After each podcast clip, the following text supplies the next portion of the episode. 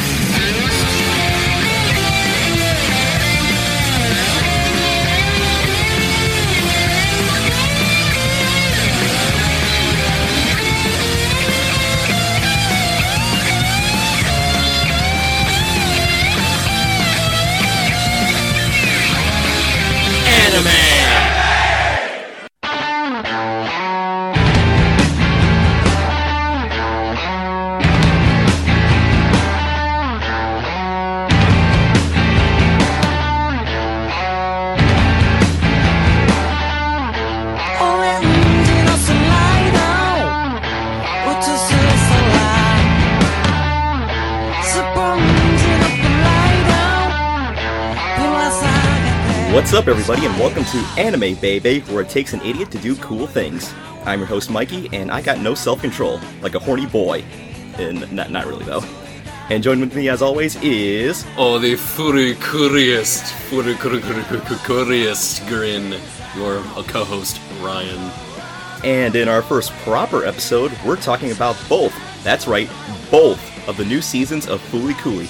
But before we get right into that, let's get you up to speed. The original Fooly Cooly, which I'll be referring to as Fooly Cooly Classic, is a 6-episode OVA series produced by Studio Gainax and Production IG and directed by Kazuya Tsurumaki. The series came about after Gainax finished production on End of Evangelion, and as Tsurumaki and his staff were just so burnt out on working on it, they just wanted to do something to blow off some steam, and understandably so. Yeah, after such a depressing ride there, I'm sure they had to, like, go free, go loose, and just kind of do something a little more fun. Right, because like he just basically spent several months working on what was basically one man's middle finger to his own fan base. Yeah, just watching one man slowly just decompose as he's like getting depressed and writing like the be all end all of the series. Although it really wasn't. No. And then like looking at that and thinking like, wow, our lives are so much better than that. Let's make something that can reaffirm that. Let's make something fun. So Fooly Cooly Classic revolves around an average boy named Naota who lives in your typical, ordinary, uninteresting suburban town. Then one day out of nowhere, a mysterious and odd woman named Haruko literally comes crashing into his life as she runs him over with her Vespa and then hits him over the head with a bass guitar El Kabong style. And since then, horns start sprouting out of his head, which then turn into giant robots that begin to wreak havoc all over town. Oh, it's so much fun. It is. Do you know the whole, where the whole guitar over the head came from? Oh, where did that come from? I don't know if I ever learned that. I believe it comes from like a song I think Tsurumaki was listening to where there was a lyric that says, you want to get hit in the head by a girl with a guitar. Okay. That's just about like, that's like Araki, those are like Araki levels of like musical inspiration in your anime/manga right there. Right. And the robots themselves come from an iron-shaped factory owned by a mysterious group called Medical Mechanica, and they come out of Nauta's head through an NO portal, which was opened up by the guitar shot. And from then on, it just gets more and more and more insane from there. Yeah, we just kind of went over the basics there, but even I noticed that kind of trailed off into, like, the weird and unexplainable right there. It's a very weird series to dive into. It is, and, like, in all this craziness, the series does have, like, a whole theme of a coming-of-age story underneath everything, which is meant to represent all the awkwardness and weirdness that comes with adolescence and growing up. It's a little hard to read between the lines for that, but trust us, it is there. It is there. The series was released in Japan from April 2000 to March 2001, one episode at a time every couple of months or so. So you would have one episode this month, then a couple months break, and then you would have another episode there, and so on and so forth. I believe it. It looks like all the work really reflected in there, too. Yeah, and like how each episode was like very much condensed. It was almost like little 30-minute movies released every couple of months. But God, it was worth it, though. We got some amazing animation in those episodes. Oh, just gorgeous stuff. And even some parts where they just gave up and just animated South Park because they wanted to. Because why not? Because why not? It's Fooly Cooly. We can do what we want. Then in August 2003, it came over to the United States, premiering late night on Adult Swim. Nothing really special ever happens here, in this place. school sucks. My dad's a weirdo. Then there's my brother's girlfriend. I don't even know what to say about her. Anyway, life was pretty slow. Until she came along. Next thing I knew, I had things coming out of my head. It's weird, not normal, these horns sticking out. And I had a robot living in my house. And well, a bunch of other weird stuff. You're the one who caused all this! I don't care! But that alien girl, she's kind of cool, I guess. Don't lie, you like her. Whatever, it's really not that big a deal. This difficult to understand. And I saw it the night it premiered. No joke. It took me some more years before I would see it fully, but oh my god, to be there for when it, debuted, I could only imagine what that felt like. Okay, so just, picture in your head me, a little 8-year-old Mike Jr., staying up late at night. In my room, I did have a TV at the time in my room, and I was just flipping through channels, and I just had on Cartoon Network, which helped me fall asleep. And then I just see this show that I didn't even know what the title was at the time, and I'm just like, what the hell is this? There's this robots, a woman with pink hair with a guitar riding on a scooter. What is going on? Your young little mind getting addled as you watch Fooly Cooly half awake. Just it must have felt like a fever dream. Oh man, I do remember actually having some weird dreams that night. And just, I even remember, watching it throughout the entire run, just, tuning in late at night, going, okay, is that weird show gonna pop on again? And, finishing it up, and it's just, it just was an insane experience there. Yeah, it kept you glued, it kept you, coming in constantly. And the thing is, I said, I didn't know what the show was called, so after, I finished watching it during that initial run, I kind of forgot about it, but it was, years later, it just kind of, it lingered in my head a little bit, going, what was that one show? What was the deal with that whole thing with, the woman and the guitar and whatnot? And then, when I rediscovered it, it was through Lucky Star. I was watching the show through the English dub, and I was just thinking, okay, I want to see who's in this show, just to, get a feel of the cast. And, of course, Kagami is played by Kari Wahlgren, and I was just like, okay, what were some of her past roles? And then I was just, flipping through, Wikipedia, and I saw this, one of the titles, Fooly Cooly, weird. Clicked on that, and then I just saw the image, and I'm just like, that's it! That's the show! All these years, and I finally found out the show! You're like an archaeologist who just, found the work that will, complete his life. Yeah. And then from then on, I went to rewatch it again and again, and just, it all went from there, just me growing more appreciative of this really insane show. Yeah, I think it was somewhere in the 2010s, I want to say, where I first saw it. Growing up, I had always seen weird images of it, watching Adult Swim as a young kid, but I never actually got into it or really bothered to find out more about it. It was almost like a legend to me, almost growing up. What is this weird anime that keeps popping up every now and then on Toonami and Adult Swim? They keep kind of referencing back to it a few times. Well, it finally took till about, the 2010s or so for me to actually, buck up and, go and track it down and look for it and watch it. Especially when I saw other people talking about it online and sort of, reviewing it. And sure enough, got into it, and it's a really boss show. It is. Oh my god, the animation, juicy. The action, satisfying. The soundtrack, total headbangers all throughout. There's so much to like about the series. And a lot of, sort of, adolescent, teenage angst subtext you can, read into it as well. It's a coming of age. Coming of age is a term that describes it quite well.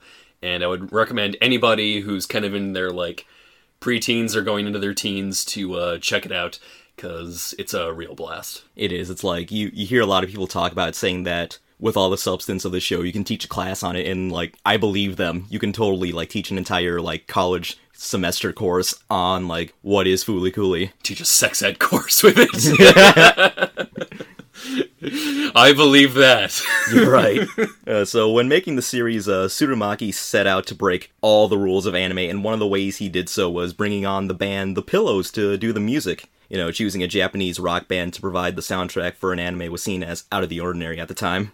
So The Pillows is an alternative rock band that formed in 1989. The name comes from when the members were just hanging out and one of them saw a record hanging on the wall entitled Pillows and Prayers, and that inspired the name. Really? That's it? Yeah. They just like saw that and just thought like, oh, we're going to call ourselves The Pillows. It's like, boom, that's her name. I just thought maybe they thought like they were gonna like their music would be like pillows, just like around over the faces of people, like suffocating them with music.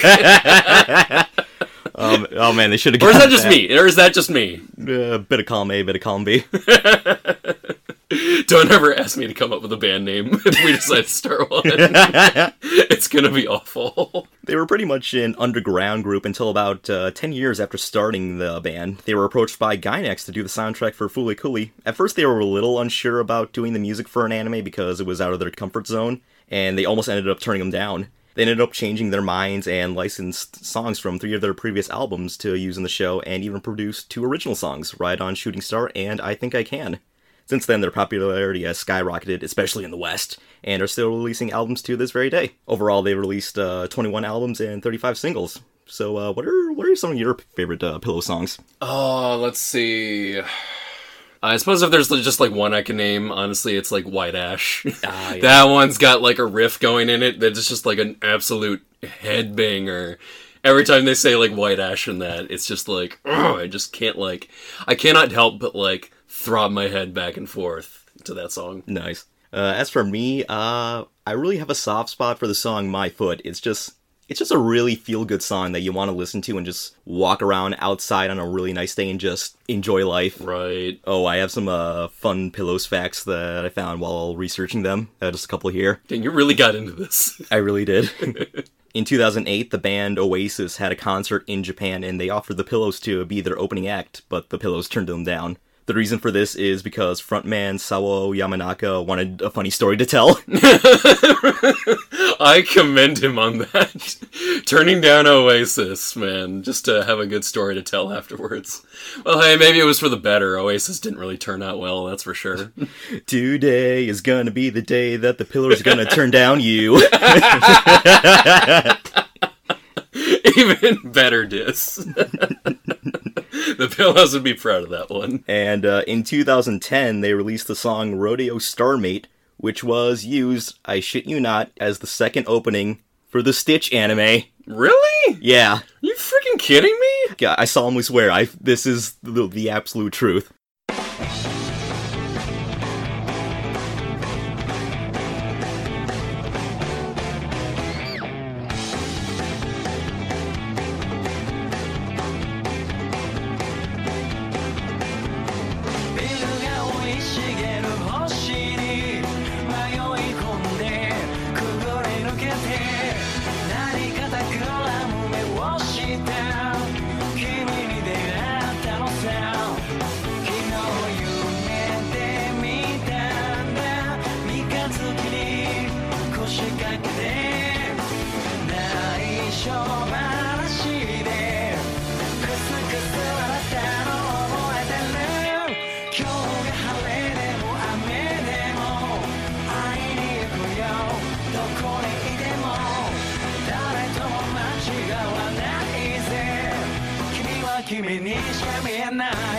How does that even happen? Just like, hey, do you want to use our song for this anime based on a Disney movie? Go for it. Maybe they were just thinking like, oh, well, it's really loved by Westerners or something, and Stitch is really loved by Westerners, so like let's kind of do like some synesthesia right here. So in September of 2015, Gainax announced they were selling the rights to Fooly Cooly, and soon after, Production IG snapped them right up. Then in March 2016, it was announced that Adult Swim and Production IG were working together to produce 2 new seasons of Fooly Cooly for Toonami.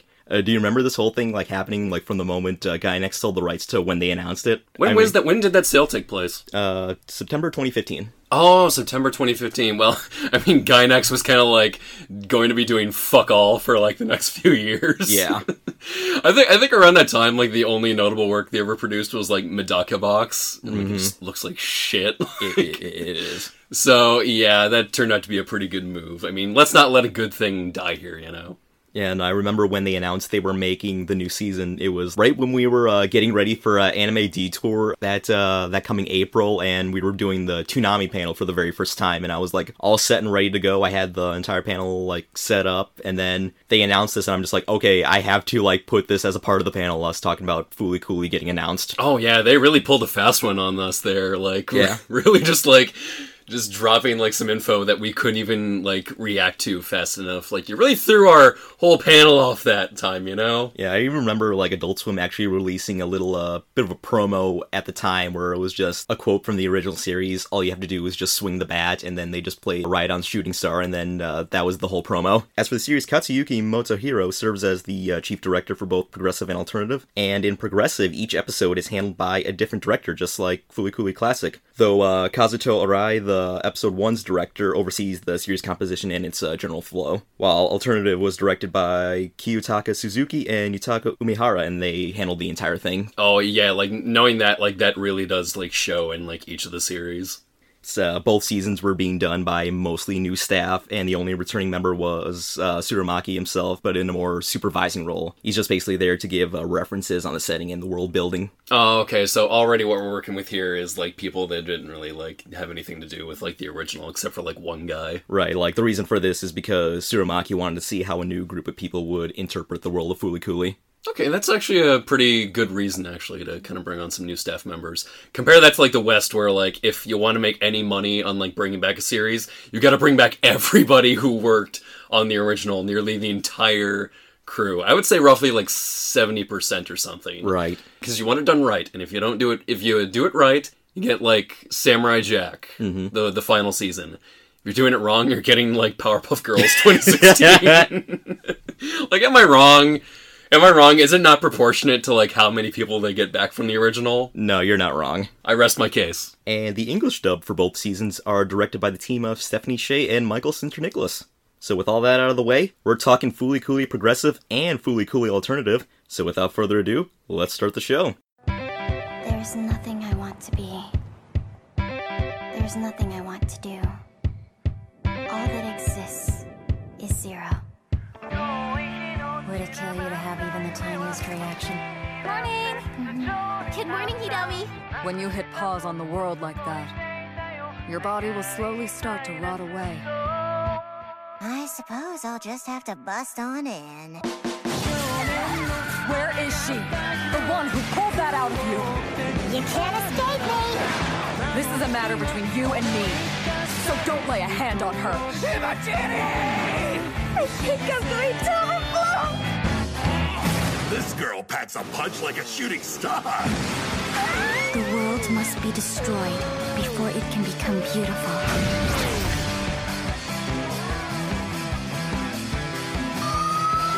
Guess that's what they call adolescence.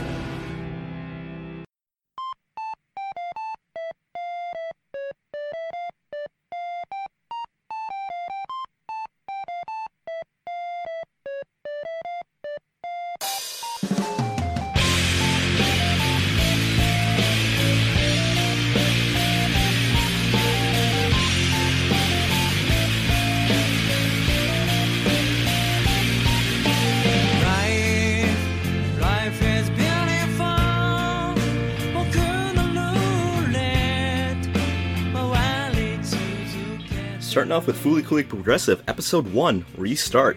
Kick off in a city turned to ruins and covered in white ash as we meet our lead for the season, Hidomi Hibajiri, played by Xanthe Huynh. As she walks through the destruction while slowly decaying herself, she gives a narration about how the world must be destroyed before it can become beautiful. Everything around here is ordinary, and nothing amazing ever happens around here. Okay, so already we're starting off with, like, some pretty apocalyptic-looking imagery right here. And all set to the song, Thank You, My Twilight, which is a great song. Oh, it's freaking gorgeous. Seriously, like, after all these years, the Pillows can still pull off great music. That alone impresses me, and they're like old-timers now, too. Oh, God, have you seen, like, videos of, like, their concert at Comic-Con, like... Their drummer especially looks super old, man. They all kind of let themselves go a bit. But my God, can they still belt out the jams? I'm very impressed. When recording the music for these two seasons, like, they're all their old songs, but they all re-recorded them just for Progressive and Alternative, and they released an album on iTunes recently. Oh, really? That's quite nice of them. Yeah. So during the sequence, Hidomi sees an army of Medical Mechanica irons coming towards her as she runs away, coming across an eye of a giant monster, which causes the horn on her head to grow and form robotic armor, similar to a certain other robot we know, but a lot more high-tech. The robot suit attacks the irons when Hidomi wakes up, as this all was a dream. Great way to start off this new season here. Yeah, not too bad. Although, do admit, you're kind of pulling out the carpet there with, like, the dream sequence there. Mm-hmm. You're really making us, like, you know, get our hopes up high here. So Hidomi gets ready for school, and we get to see a bit of her home life. She lives with her mom, Hinae, played by Julianne Taylor, who runs a small cafe out of their home. Like, very nice little setting here. Though notably absent is the father. Yeah, very much so. But her mom doesn't mind. She's very upbeat and perky, you know, wanting to have her daughter say good morning while brandishing a butcher knife in front of her. Like, she isn't threatening her anyway. It's just like, just settle down there, Mom. Just, you might want to watch what you're holding there. Don't get too peppy there. Don't want, like, a nearly headless daughter now. So yeah, as for Hidomi herself, she's very quiet, comes off as emotionless in contrast to her mother. It's kind of a similar dynamic to Naota and his, like, weird beatnik dad from the original series. Yeah, it is kind of a bit, although she does noticeably show a little less, like, emotion than him, though, because, like, Naota, the one thing you could always say is that, like, he was, like, a grumpy old man. Yeah, he's a bit of a wiener, in all honesty. Yeah, he is. He's a little bit, like, whiny, you know, but honestly, no, I don't mind this, like, new character we got here, though. And unlike Naota's dad, Hidomi's mom isn't selling old bottles of Crystal Pepsi on the side. Yeah, that's right. Then again, we don't really have anything today that could really be compared to something like that, you know? There wasn't any kind of, like, Crystal Pepsi or New Coke at the time for us to, like, really, like, pimp that out. Right. I mean, maybe I guess you could, like, pimp out, I don't know, like, Bakugan Battle Brawlers or something. Like. No, that was Beat-em-on Battle Brawlers. Right. Sorry. Some useless crap you can, like, hawk on people that was popular at the time, you know? So Hidomi heads to school, and we meet a few more characters. Ko Ide, played by Robbie Daymond, as he's bragging to his friends. Mori, played by John Allen, and Marco, played by Yuri Lowenthal, all about how their teacher spent the night with him last night at his place. Oh yeah, some independent teaching lessons. Yeah, just a little after-school study session. No, but Robbie Daymond, honestly, he made a very good first impression in this series. Oh, he's a lot of fun. Like, in the build-up to the series, they did a little behind-the-scenes videos, and we actually get to see him record, and he was just a joy to watch recording for E-Day, and, like, just the brief moments we saw in those videos. My god, man, you can do Tuxedo Mask, and you can do Goro Akechi. My god, man, you're really keeping up with this. Also, E-Day, he seems to have a peculiar bandage on his forehead. Looks a bit familiar there. Oh, yes, very familiar. Will that come up later? Oh, you know it will. Oh, and also during this conversation, they discuss Mori coming to school in a skirt. It's unisex and it's fashionable. It's such a weird, like, tangent. It is. I've never seen anyone have this conversation in real life. It is, but you know what? I kind of appreciate them portraying a character cross-dressing, picturing it as, like, a very normal thing. Yeah, but also having some fun with it, like, yeah. It's just like, can you at least, like, put your, like, skirt down or something? I could see your briefs. Yeah. Hey, they're panties. Have a little skirt etiquette, man. Exactly. So, their teacher arrives sounding awfully familiar, and it's time for today's lesson. Porn! Just starting right off with the uncomfortable. So, like, she has all the students line up against the wall, and, like, one at a time, she just shows them a bunch of different porn videos just to gauge their reaction. And, like, the best is, like, she has Hidomi up there, and she's just sandbagging the entire thing, just, like, no selling, watching people fucking right in front of her on a computer screen. I commend her right there, because if it were me in that situation, I'd be laughing my ass off. Would it kill you to have the tiniest reaction to this? So after that, back at home after school, Hidomi and her mother are closing down the cafe for the day as they see the Medical Mechanica building in the distance.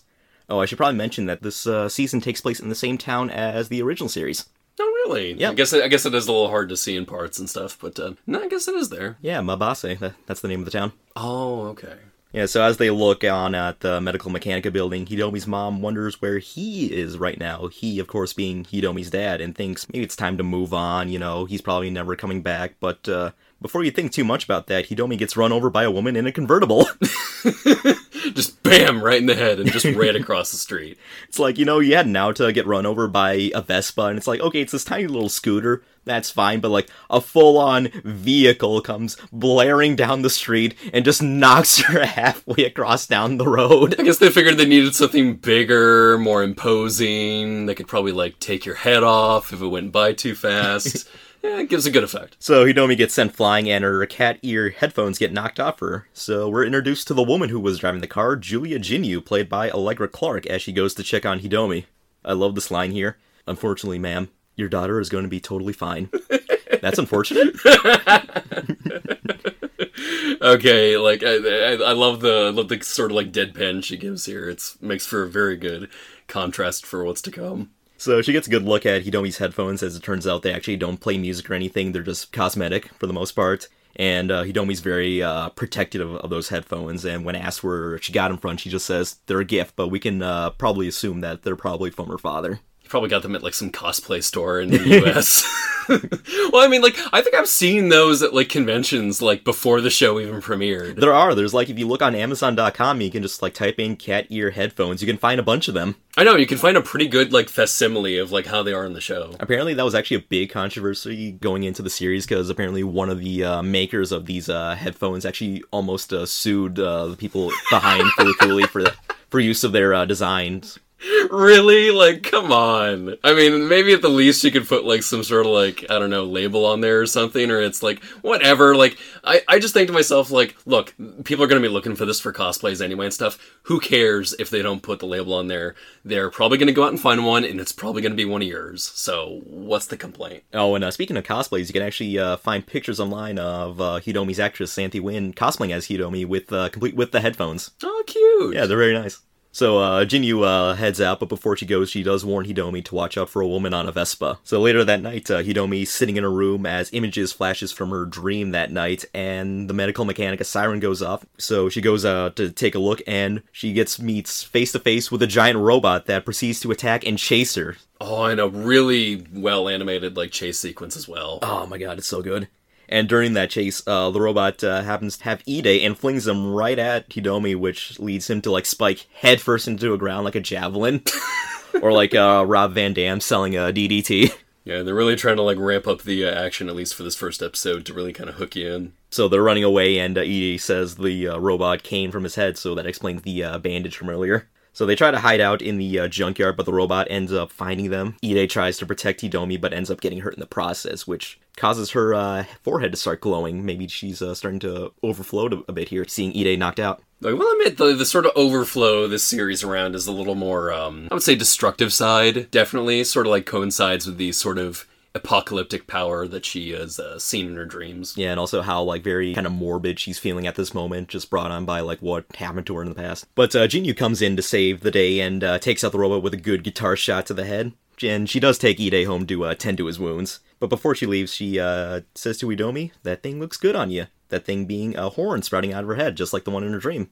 Better try and, like, shave that off or something, like Hellboy. She does manage to do something with it, as she does have a bandage on her forehead the next day. And also the next day, it's revealed that Jinyu will now be working part-time at the cafe with her mom in order to keep an eye on Hidomi. And yet break all the pearl plates in, like, the process. She's, like, just trying to wash them, and she just smashes them. It's like, just do it delicately, Jinyu.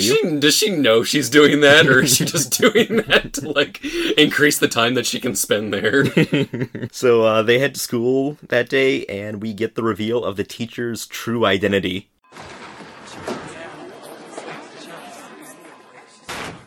Today, as you start on your understandably disastrous day as modern-day youth, I, as someone who is the clear winner in life structurally, would like to present to you something very important, the this and that on how to live in this universe. You will be tested on it, insomuch as every day in itself is a test. Yes, you over there. Wrong answer. I figured out something recently. Instead of preparing a concrete answer to random questions, I have come to the conclusion that there is no real way to live. Not for those of you who exist contently by only jerking your animalistic sexual urges to fulfillment, and you who have absolutely no skill to convince us otherwise. I gave so much, but there was very little output. I have no use for the tiny pieces of scumbugs that have been toyed with. Listen to your teacher. I have no desire for all of you to wind up as non-existent youth. What I want is for all of you to become adults on a cosmological scale. You don't need wings to go venture out into the universe. Who would ride a four-wheeled car with wings anyway? You must not become that kind of adult. Do you understand me? You do not need four wheels. You only need two. Like a bottom-feeding fish in a pond, gathering underneath a weeping willow tree. There's a lot of gravity underneath all of you. Don't be bold. Are you must cockroach? You are not only you, so stand up. Be as adequate as you can! A complete mess! Born to be mild!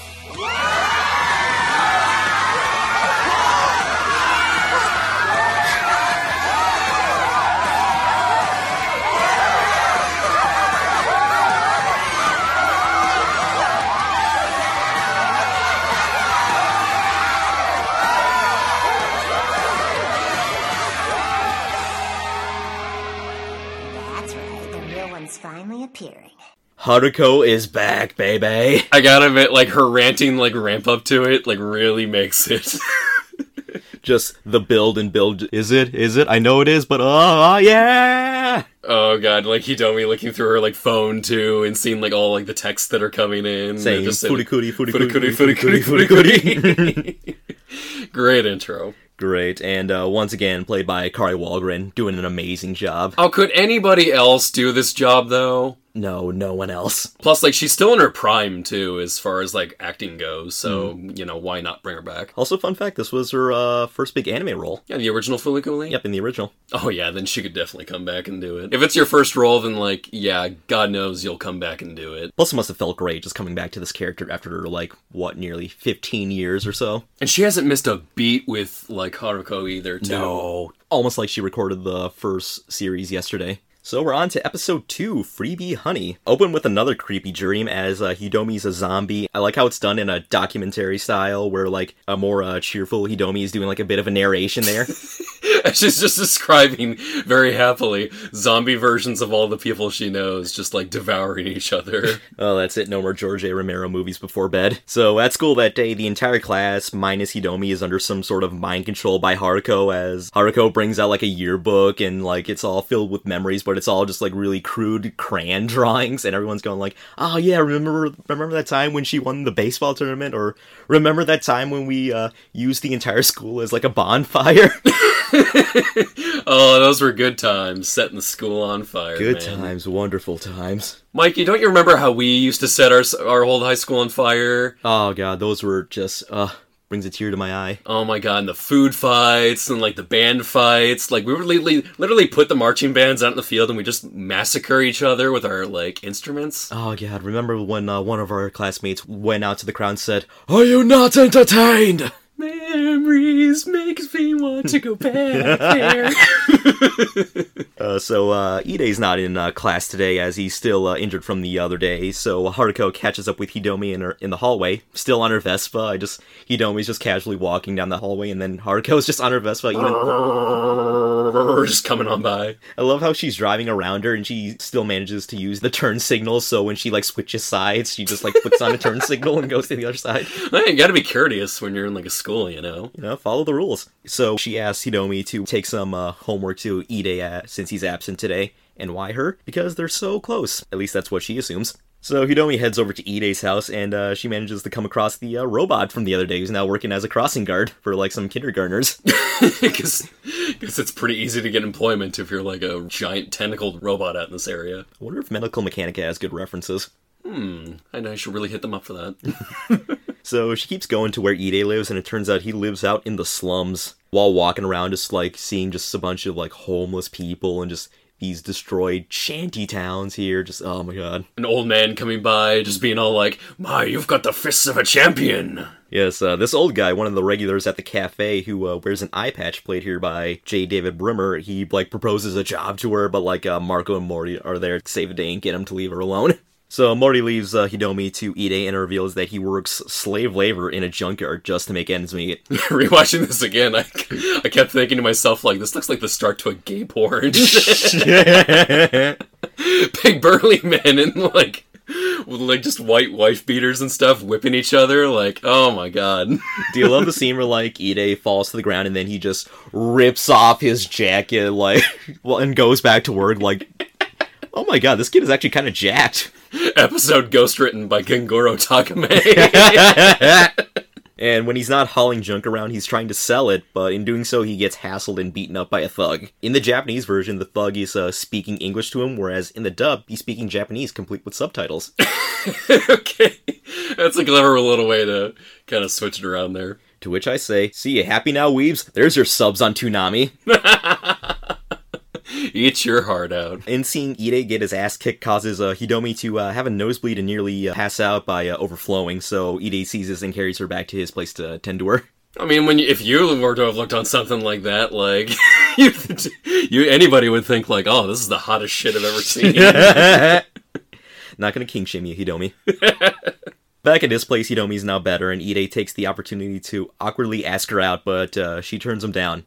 Or does she? It sounds like she accepts the invitation, but it's actually just Haruko just imitating her voice, which causes Ide to literally jump out of his pants at the sound of this.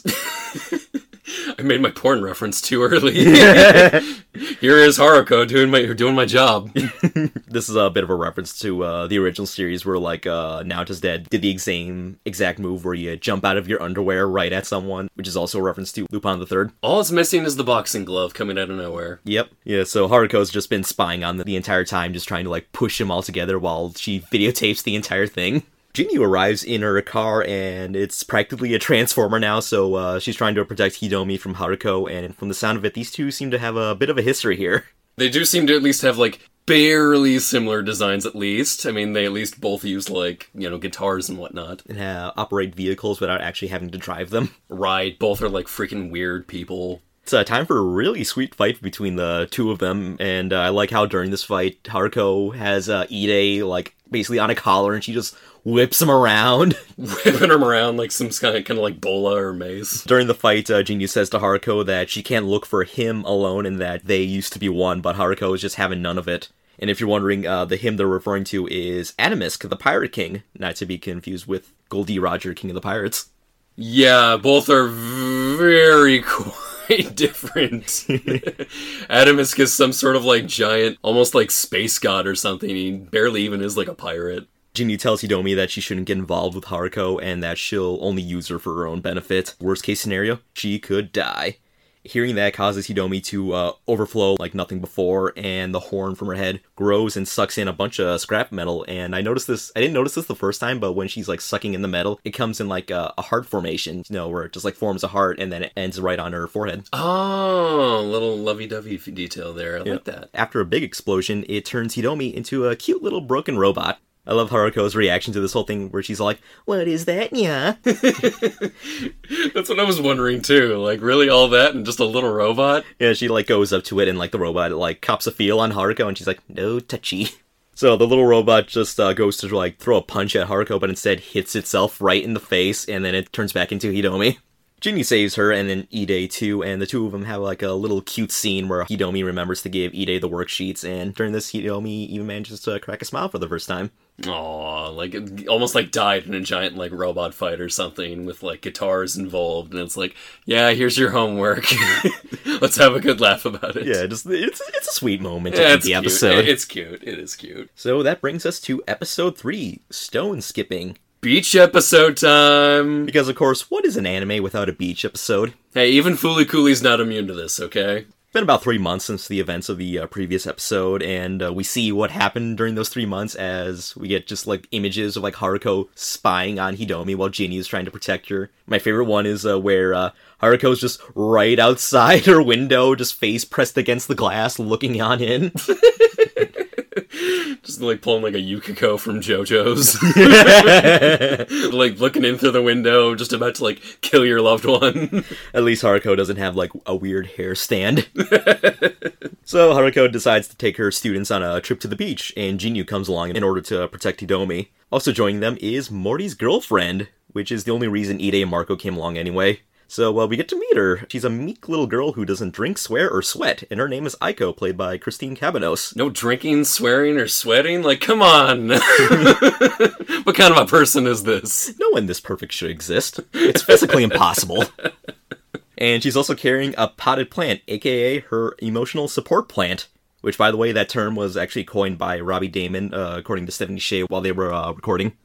Wait, really? Yeah, he just like I'm assuming it's just like he came up with that as a joke, and Stephanie Sheh just like liked it so much they decided to put it in. Okay, that works. That really works. So they all play around, have a good time, and when speaking to Hidomi, Jinyu talks about how she used to be with Haruko and how the both of them are looking for Adamisk at the same time. Haruko wants to like bring him down to like her level. Kind of seems like Jinyu doesn't want to do anything like that, just wants him to be free. She has a great quote here where she says, you chase something because you simply can't catch it. That's why Haruko just goes after Adamisk this entire time. And also while they're playing around, Haruko buries Jinyu in the sand and lays down some concrete for a good measure. Just turns her into like this like turd form. I'm not really seeing the fun in this. It turns into like that one SpongeBob bit. Dude, the tide's coming in. Dude. Jinyu by the end of the episode is just like an angel. Just like, Haruko helped me experience high tide. Oh, floating off into the air. Later that evening, Hidomi goes missing, and Haruko is gone too, so Ide goes to look for the both of them. But as for Aiko, she has to go leave now, and we get to see her true self. That she's just basically, she was just hired by Mori just to pretend to be his girlfriend. Oh, a gold digger. I respect her even more now. And I love Christine Cabanos' performance here. It's just amazing. The way she breaks down the previous performance is just like great. It makes for a great punchline. And I just love how she gives him the plan. And he's like, what is this? A present for you. Oh, this is what, no, it's not that. And Marco sees the entire thing go on. And I just love his reaction to it, that he just starts crying out of embarrassment for Mori, and like Mori's just annoyed by him. Hey, that's at least a friend right there. You know, he's crying because he feels bad for you. He feels for you, but Mori's just like, I don't want your pity, stop crying. Ide's search leads him to an abandoned Medical Mechanica building and comes across Haruko trying to get Hidomi to overflow by like strapping her to like an operating table and kind of stripping her down to her swimsuit. Is really weird scene. I mean, you could have just, like, you think she'd have, like, faded her out right now, but like, just get, like, Ide in there, and it's like, this will be way easier. But Ide does see this, and instead he overflows at the sight of Hidomi in a swimsuit, and it's a little slime blob monster that pops out of his forehead. Meanwhile, back with Aiko, she comes back home, and we see that her dad is one of the other regulars in the cafe, Masaru, played by Jason Griffith. And it turns out he and the old guy with the eye patch are working together, and that the plant Aiko gave to Mori is actually a very important item. Very important MacGuffin for this series. Who, speaking of which, Mori smacks the plant into the ocean out of anger. So Haruko starts fighting the blob and sends Ide flying into Hidomi, and as they crash into each other, Hidomi accidentally kisses his bare chest, which causes her to overflow. And then she, along with the Medical Mechanica building, gets sucked into a giant ball of scrap metal she produces. Freaking awesome. Jinyu arrives just in time in her car, but she's still stuck in the cement. So, like, she only has her arms and legs free. Hey, she can still rock it, though. I mean, she can still deliver, like, a pretty big speech, you know, about, like, fireworks and stuff. Oh, it's a great scene. So it's a race to get Hidomi, with Haruko now controlling the blob bot from before, and Ide, now with Jinyu's guitar in hand, swings the bat at the giant ball of metal, which frees Hidomi. But she's still, like, stuck inside the giant scrap, and he's trying to pull her out. And we get a bit here where, like, Haruko is, like, just talking about her, and she's all like, Tundra, Tundra, Sundere? Yeah, this girl's that type, am I right? I just like that bit, yeah. I like that little, like, bit of wordplay they're kind of having right around there. So Haruko tries to swing her guitar, but Ide stops her, so instead she convinces him to remove her headphones, and doing so activates some sort of security system where they quite literally drill into Hidomi's head. Oh yeah, those things ain't coming off now. And I like before that, when she goes to check on Hidomi, Haruko's little shuffle, like, right up to her. Just a great bit of animation there. Yeah, so the animation on Haruko in this episode is really some of the best that's in the series. Yeah, like, you even got, like, one bit where, like, as the giant scrap ball is falling to the earth, she's, like, trying to swim up in the air, and she just, like, shrugs her shoulders and just falls back down, like, very, very Looney Tunes style. Hidomi's headphones are stuck on her head, and they only have one option left. Looks like Haruko's just gonna have to bust on in, and the target, Medical Mechanica. So on to episode 4, where Hidomi's feeling a lot more perkier and happier after the events of the previous episode, thanks to her headphones drilling into her head. Okay, I said for the previous episode, Haruko had some of my favorite designs for that episode, but holy crap, the amount of like work they're putting in to like animate Hidomi in this episode, it's incredible. It is just like how all the array of movements she just has as she's just running and prancing her way to school. And I even love the one bit where she starts barking at the cat Mew from the original series. Oh, such a good cameo. Which makes me think, like, hang on, that season was almost like 18 years ago. That cat should be dead by this point. Yeah, you might have a good point there. Ah, but maybe it's the cat's baby.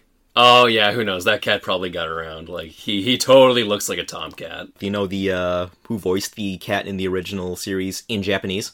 Really? Don't know. Hideaki Anno. Really? Yeah, like, in the dub, Mew's played by Stephen Blum, but, like, in the Japanese version of the original series, Hideaki Anno voiced the cat. That's great. I don't know how they pulled him out of his, like, depression to do that, but... Hey, Anno, do you want to, like, voice a cat? Sure. Dang, he got better way faster than I thought, I guess. Yeah, just, all it takes is voicing a cat. So a lot of people seem to like the new Hidomi, like her mom and Marco, but others, not so much. Meanwhile, Eyepatch and Masaru discuss the missing flower pot as it was made from spare parts of Lord Conti, who is now tied up in a cross like Lilith from Evangelion. Oh, my boy Conti! Like, strung up like Christ. Well, he practically is like Christ to me from the original.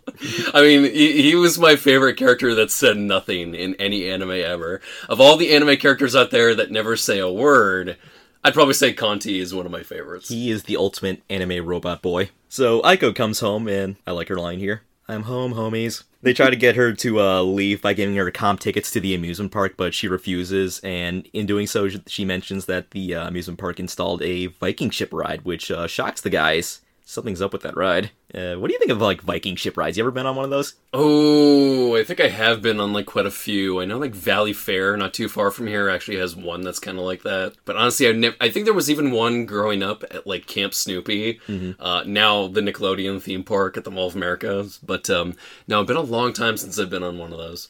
Yeah, I you can't get me on one of those. Like, I'll do a regular roller coaster that even has inversions, but I can't do one of those. Oh, you gotta try one of it at least, like, once. It's actually very milquetoast compared to, like, all the other, like, inverted roller coaster ride experiences. Speaking of that ride, Marco now has a part-time job, which is testing that ride as he gets, like, a little helmet put on his head and then gets put on the ride and tests it while... the ship flips upside down and apparently starts powering up the theme park through his head. Even better. I would even want to, like, ride on it even more now. The reason he's doing this is because he wants to earn money to buy Hidomi a gift, because he likes the new perkier Hidomi, and he just starts to have a crush on her. Yes, the new totally phony Hidomi. I like the bit where, like, he bumps into her beforehand, where the two different types of animation where, like, Marco has, like, the regular, normal animation, whereas Hidomi's just, like, moving around, having, like, noodle arms, like, with all these, like, different keyframes. It's just amazing to see both those on screen at the same time. Oh, I know. Like, they're really, like, pumping in, like, their best animators to, like, animate Hidomi for this episode. I mean, they basically had to, like... animate, like, a stereotype stock anime character that's just, like, off the walls, like, crazy, like, extroverted, and, man, they really pulled through with her. So, back with Haruko, Jinyu, and Ide, they plan to unlock the headphones and destroy Medical Mechanica from the inside. And I like the bit where, like, they're all discussing it inside the cafe, and you just have basically a choir in the cafe just singing along, going, Fooly Cooly, Fooly Cooly, Fooly Cooly, Fooly Cooly, Fura, da da da da da, Fooly Cooly, Kura. Bunch of hippies just in the bar singing away. The pizza song from Spider-Man 2, the video game. There you are, working your chops there again, Fooly Cooly. So they manage to get Hidomi, and they bring her right to the Medical Mechanica Iron Building, during which Hyper Hidomi finds the potted plant as it's in the backseat of the car, and she just throws it up in the air, and it lands right on Ide's head, which causes his Anno portal to open and suck in both Haruko and Jinyu. I think they said, like, the plant, like, reverses the Anno stream or something, so right. It kind of, like, reverses things back through the hole, so now they've got, like, a way inside Medical Mechanica. Also during this, I just want to point out that when looking at his forehead, Hidomi kind of makes a bit of a Arale face from Dr. Slump, like how she looks in that series. So inside the building, Haruko and Jinyu argue about Adamisk, as Haruko wants to do everything she can so he can see her, but Jinyu just wants to join up with Haruko because she's nothing without her. Which pisses off Haruko very much, as she says, "I'm going to devour you." Oh yeah, now for the white fight we've been waiting for. But before that, we get to learn more about Hidomi's father problems.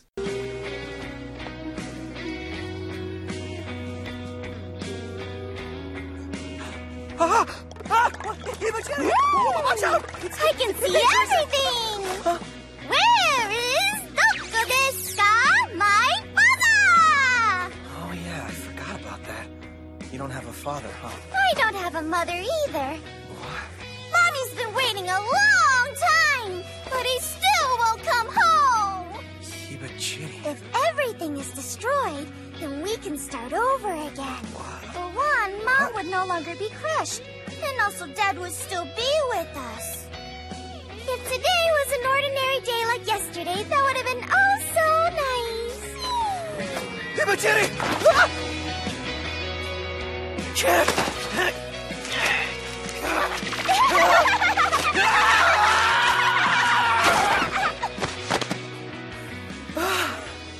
Oh man, that was close. I don't need anything special, but the anger, the sadness, the sobbing and crying, I don't want to hear it anymore. And so, that's why these are perfect. Aw, poor girl.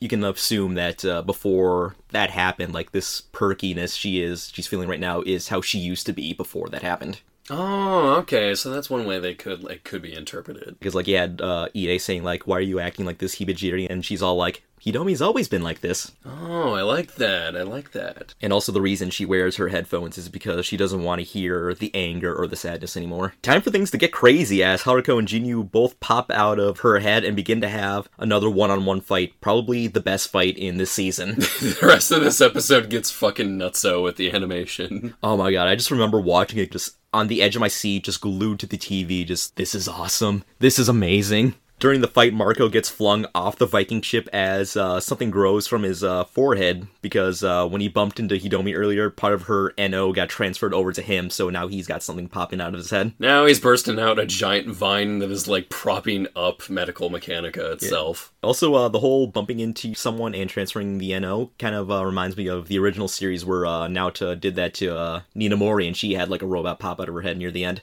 Ah, nice little callback. So a giant vine/bamboo branch grows out of his head and starts tipping over the iron.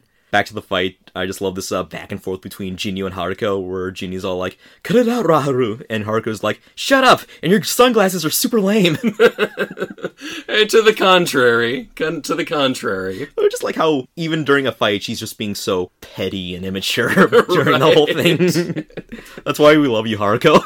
And your hair sucks! And my guitar's better. Jinyu's car starts to roll off the building with Hidomi in it, so Ide jumps off miraculously after her, and Jinyu manages to save both of them. But then Haruko gets a hold of the car and just whips it around and flings it right at Jinyu. After this episode came out, Jason DeMarco, head of Toonami and one of the co-producers on this series, tweeted out one of the in-between frames of that shot where Haruko's whipping around the car, and it's just this great, like, smeared animation where, like, Hidomi and Ide's eyes are, like, off their body and stuff. It's a really funny-looking shot. It was so juicy to look at in this episode. Haruko flings the car at Jinyu, she catches it, and this gives Haruko the opening to land the final blow to Jinyu. And then just in the end, even so, just ends up devouring her. Then puts on her sunglasses, as they're not lame when she wears them. Ah, there's the rule. Yeah, rest in power, Jinyu. You will be missed. Went out with, like, a really badass eating animation. Yeah. So we go on to episode 5, Fool on the Planet, the penultimate episode, and complete with a new art style. Yeah, I gotta say the art style for this episode, my favorite out of all the episodes. Oh, absolutely. Thick black outlines with a lot of, like, expressive, like, character animations. Oh, it's so good. This episode was directed by Kei Suzawa, I hope I pronounced that right, who up until this point has mostly done key animation work. Some of the notable works is Napping Princess, Pokemon Generations, MMO Junkie, stuff like that. And we get another weird yet gorgeous looking Hidomi dream sequence. Oh, it's all like inky black, like a painting. It's just very kind of artsy. It's the exact kind of crap I fall for. Oh, the watercolors and everything. Just, oh my god, you can just like take a still frame from that dream sequence and just hang it up on your wall and to admire. It kind of does look like something that like maybe some like really good deviant artist would like whip up online. Right. Good compliment. That's a good compliment. So with the iron tipped over and it's now causing a fog to settle over the city, back with Eyepatch and Masaru, they are taking out the broken Kanti to Uzu City to use the Immigration Center orbit elevator to dispose of his remains. I love how like one of the guys they run into is picking up Kanti and he's like kind of being very reckless with it, and Masaru's all like, "Could you please be more careful? That thing's vintage." To which I say, yeah, that thing's from 2000, man. You can't get it any older than that. Yeah, you can't really get them, like, really good like that anymore. That's a vintage, like, anime robot right there. You can't find that anywhere nowadays. Back at school, Haruko comes crashing in to tell everyone she's quitting her teaching job. Why? We're expecting! Just comes out and we've got, like, fat ass like Haruko. Fat asses! That or mad prego like Haruko. So she tells him a story about how she met her soon-to-be hubby, and which is done in another crude crayon drawing, which is just pictures of her kissing, like, this little red bird man. I hope they got, like, an actual kid to draw those. Ah, that would be amazing if, like, one of the animators, like, kids just happened to, like, draw these images. Now remember, little boy, can you draw this lady kissing this thing? Okay. It'll look really good, we promise. Okay, Daddy. You'll get royalties. During all this, she tells everyone to go to the amusement park as they can find love too, which everyone does. And we get a little chat between Ide and Haruko at the pool. Ide with Jinyu's guitar starts like trying to take swings at Haruko, but Haruko's just basically playing with him, just playfully dodging with him. Haruko showing her seriousness with the situation by wearing one of my least favorite fetish outfits. Yes, the classic schoolgirl swimsuit costume. Yes, now I know you're trying to make me take this seriously just by how much I hate that. And even like at one point where she gets right behind him and she tries to like help him like swing the guitar, and he's like having none of it. So then she mounts him and says this line to her: "You don't understand, Miss Haruko. The truth is, you don't satisfy me." Wrong words to say to Haruko. As he says this, Hidomi comes in and seeing like Haruko on top of Ide in this compromising position, activates her Anno portal, and it just sucks up Ide, leaving a little shell behind it of him. Uh-oh, SpaghettiOs. Accidentally sucked you up. So Haruko leaves and tells her she'll be waiting at the amusement park. And back at the amusement park, everyone's all finding love. Like, we get to see, like, all the couples, like, run into the theme park. Even some same-sex couples there, too, which is nice. Just, like, one just, like, wraps up together, like, something out of, like, a Junji Ito horror story.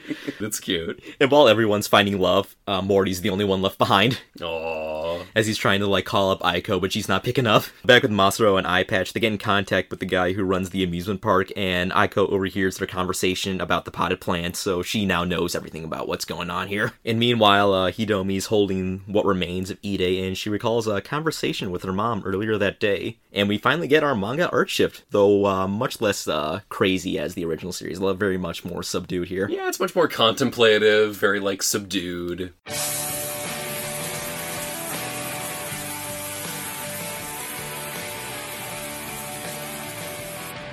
I don't want to remember what happened this morning.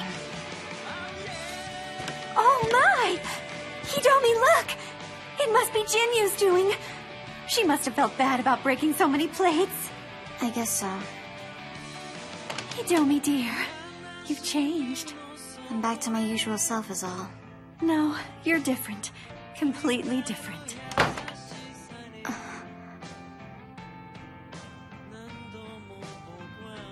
I've changed?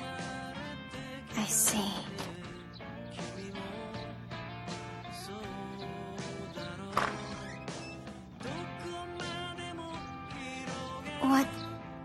What are you doing? Have fun at school, Hidomi. By the way, your friend Ide? He's very cute. Why are you... I know everything about you, Hidomi. I am your mommy, after all. That's not what I... Do you like him? That's not what I'm talking about! You're closing it down? The cafe? Why? Why would you do that? I thought you were going to stay here and wait till Dad comes home. I think it's time to stop.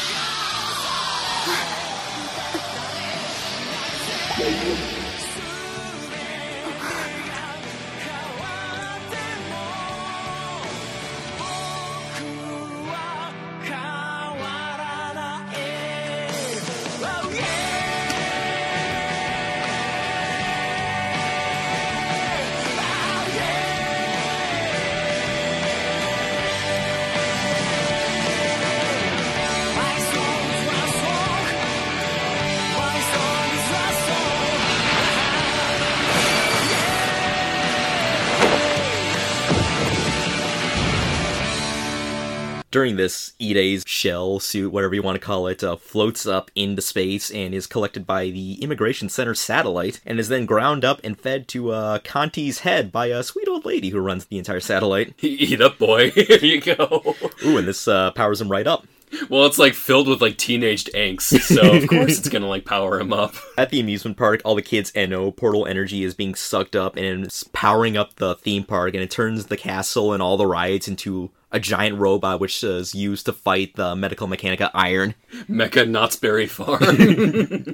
Still nice, still a decent little symbol, you know, like a big amusement park, a symbol of, like, childhood, facing off against, like, a giant facility that is, like, trying to smooth out, like, the world with, like, boring adultness and stuff. It's a nice little symbol. Hidomi, now all powered up with a big, huge mecha fist, kind of looking a bit like Eustace Kid from One Piece when he activates his Devil Fruit power. Oh, I want to see somebody cosplay this. It looks so awesome. It's so cool. So she confronts Haruko and demands her to bring Ide back, and also she just lays it down the line that Haruko has just been acting immature this whole time just because she's just the hopeless girl in love. And then all of a sudden, Haruko's bracelet she has, it reacts as Adamisk is finally here. Oh, boyfriend's visiting. So we're on to episode 6, the final episode, Progressive, so let's bring it on home. Haruko strikes the roller coaster with her guitar, and it causes the roller coaster to rise up so she can get closer to Adamisk while also forming a giant bird cage. Ooh, very nice. Just looks so cool here. Haruko and Hidomi continue to fight, and Adamisk sucks up the both of them as the iron proceeds to destroy the town by covering it in mochi. Giving everything a nice sugary coating. Oh man, we'll meet a delicious fate. Haruko and Hidomi end up in the Immigration Center satellite, where Haruko finds her old guitar from the original series and sees Xanthe and recognizes him. Reunited, and it feels so good. I know, right? Meanwhile, Masaru has one last conversation with Aiko before he gets overtaken by the mochi, as the mochi destroyed his house and is now trying to freeze up him and Eyepatch. And he tells her that she's free now, she can leave, because she was actually an experiment done by them. Right. Someone just, like, made simply to be used as a tool in the end. She meets up with Mori, and they go looking for the pot of plant in order to fix everything. And so they head to Ide's house because they assume that's where it's going to be, because he was the last one who had it. And they happen to run into Hidomi's mom, who's looking for Hidomi, and she thinks she's with Ide since she assumes he's her boyfriend. They find the plant, and it activates a two-way communication system between Aiko and Kanti's head. Plant just comes out right out of the house, out of, like, Aiko's head. Just turns her into a transmitter. Kind of like it. It's very nice. And we get a very nice conversation between Hidomi and her mom as they discuss closing the cafe, and she wanted to keep it open because maybe her dad will come back, but they both agree that now they're just going to keep it open so they can just live and work there together. Aww. Aw, cute little moment. So with the help of a revived Xanthe, Hidomi's headphones are destroyed, and she now transforms into the souped-up Xanthe-esque robot from her dream. Pretty awesome. Mecha Hidomi, yes. So back in town, Aiko, Mori, and Hidomi's mom head to the factory so Aiko can take it out as she uses the plant, which activates and starts forming branches all around the iron to stop it. Transforms Aiko into branches and stops the entire iron in place. It looks really nice. So Haruko and company are fighting their way through a bunch of robots back on the satellite to make it home, where they notice that Xanthe has has the Adamisk symbol on his head, but also has the symbol of Ide with him. So now both of them are inside Xanthe right now. And during this fight where they're trying to, like, get to him first, I love this line by Haruko where she's all like, "Stop cock-blocking, Hibaji!" So the only way to bring out who they want the most is to kiss him, and they both manage to kiss him at the same time. And then Xanthe then pukes up Ide, and then Haruko absorbs Adamisk, but unfortunately Adamisk rejects Haruko as she barfs him right back up. Doesn't even say a single word either. No. What a guy, you know? We get a really great scene here where Haruko breaks down crying, just wondering why Adamisk wouldn't accept her. Like, one of the first few times where we see Haruko kind of feeling a bit vulnerable here. Yeah, she's not feeling too good or anything, you know? After fighting for so long to try and be reunited with this guy, but, you know, he just won't let her. But before he leaves, he does give her a hug and a kiss, so that's nice. And he returns to his normal bird form and flies away, and we see that Haruko and Jinyu have split once again. And then Jinyu, like, hugs Haruko just to console her. A very nice moment. Almost like a big sister moment or something. All's well that ends well. The town begins to rebuild itself. Mori and Aiko look to be starting a relationship, and Jinyu heads off on her own while Haruko leaves, still not giving up the hunt on Adamisk. And I love before she leaves, Ide kind of like lays it down the line saying like, "I'm sorry, Miss Haruko, you and I can't see each other anymore." Still thinking that Haruko was into him this entire time.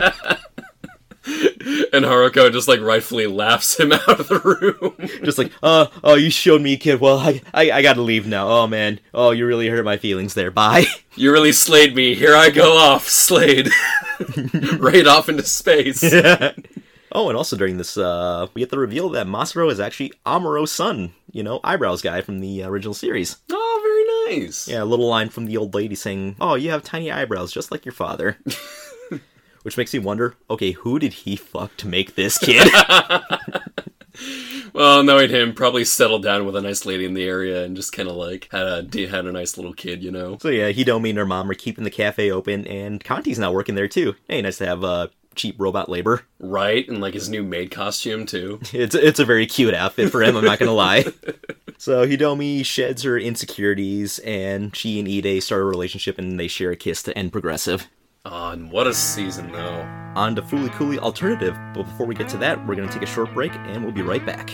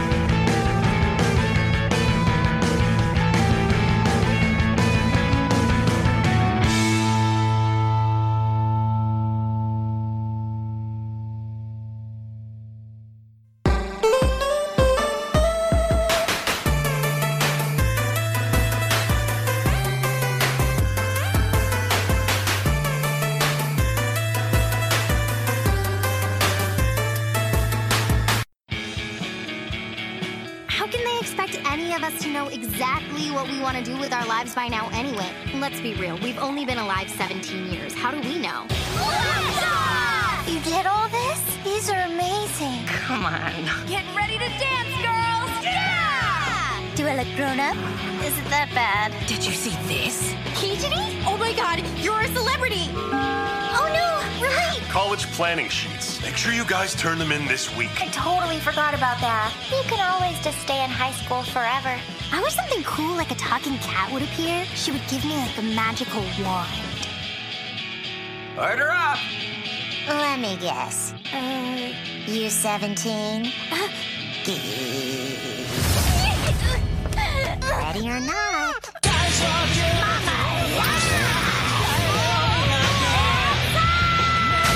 You're all tangled up like in a knot, huh? That can't be good. It's like a kaiju movie. And you're all muddled in the head. Is that Hidori? They kissed. Bet you're thinking today will be like yesterday, yesterday like the day before yesterday, and so on and so on. I can't deal! 17 has arrived. Life can't wait forever. Oh, no.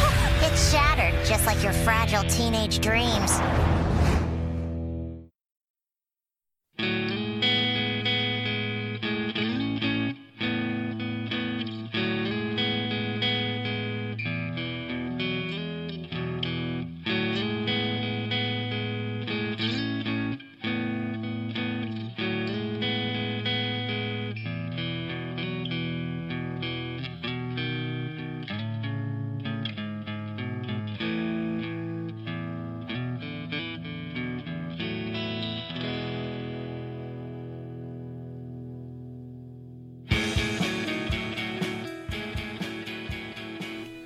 Alright, we're back, and now we're going to talk Fooly Cooly Alternative, starting with Episode 1, Flying Memory. Actually, if one little thing I would like to note here, actually, it took me, I can't believe it took me this long to figure out that, like, the titles of both these, like, series are referring to, like, rock genres. Yeah, that's right. I can't believe it took me that long just to figure that out. Progressive rock, alternative rock. Oh yeah, look for the next season of Fooly Cooly, like Fooly Cooly Christian. With arms wide open. No, don't start that. Yeah. Do not start that. Yeah. We're not going to have those guys do the music for that next season. I don't want to hear the Pillows attempting like Christ rock or anything. Cool thing about this first episode is that we actually had a surprise preview of this episode during Adult Swim's usual April Fool's Day prank. Yeah, this was previewed like way long ago. Yeah, and like I remember you and I actually watched it that very night. Remember we were watching Toonami and we were thinking that JoJo's Bizarre Adventure was going to come up, but in the back of my head I was thinking like, hold on a second, it's about to be midnight on the East Coast, it's going to be April Fool's, Adult Swim's known for doing these pranks, so we're going to be into something. I heard rumors that day that maybe they're going to be previewing Fooly Cooly, the new seasons. And lo and behold, we got to see Fooly Cooly Alternative Episode 1 in Japanese. I quelled any like complaints about like subs or anything. Right. And I remember like as soon as I got home, I went to my TV and I recorded the West Coast feed of Adult Swim that night just so I can have that episode on my DVR forever. Oh, nice. A nice little captured moment for all of time. Yeah, still have it now. Oh, cool, man. Yeah, and I'm never deleting that. I'm trying to keep that on the DVR as long as I possibly can. Oh, do that. Do that. You got a little piece of history right there. So in this season, we have a new group of characters, so we're introduced to our new leads, a.k.a. the Cinnamon Roll Squad. Aren't they? Aren't they? They're just the sweetest things. They're adorable. I love them. First up, we meet Kana Komoto, played here by Megan Taylor Harvey, who is more of an upbeat protagonist compared to Naoto and Hidomi. It's very refreshing and a nice change of pace. Yeah, it is a bit refreshing. She's a very sweet girl, very fun when paired with her friends. Just absolutely lovable and adorable. Mm-hmm. Oh, fun fact about Megan Taylor Harvey, this is her first lead anime role. Looked up her credits and I was trying to see like what other stuff she's done beforehand. And I found something that was actually really interesting but also really cool. You know the classic Charlie Brown Christmas special, right? You know how it plays every year around Christmas on TV? Yes. Do you know that they also paired up with those Charlie Brown Christmas shorts, which were made in like the early 2000s? Yes. In those Christmas shorts, Megan Harvey plays the voice of Sally Brown, Charlie Brown's sister, in those shorts that were made in 2002. That's a great little factoid right there. What's going on? Is my sweet baboo helping? helping my big brother draw a Christmas card, I'm leaving a plate of cookies under our tree for Santa Claus. And if I hide someplace, maybe I'll even get to see him. Wake up! Santa Claus came last night and he didn't leave you anything! April Fool! That was just amazing. Like, I remember, I always watch that special and those shorts, like, every year on TV when, like, ABC or whatever airs them. Right. And just to think that for the longest time, I've been hearing the voice of the girl who would be voicing Kana years later on the new Fooly Cooly season. You have come a long way, Megan. Just like, oh man, I just wish this season took place around Christmas. You can have a scene where Kana goes out to go fall down a Christmas tree.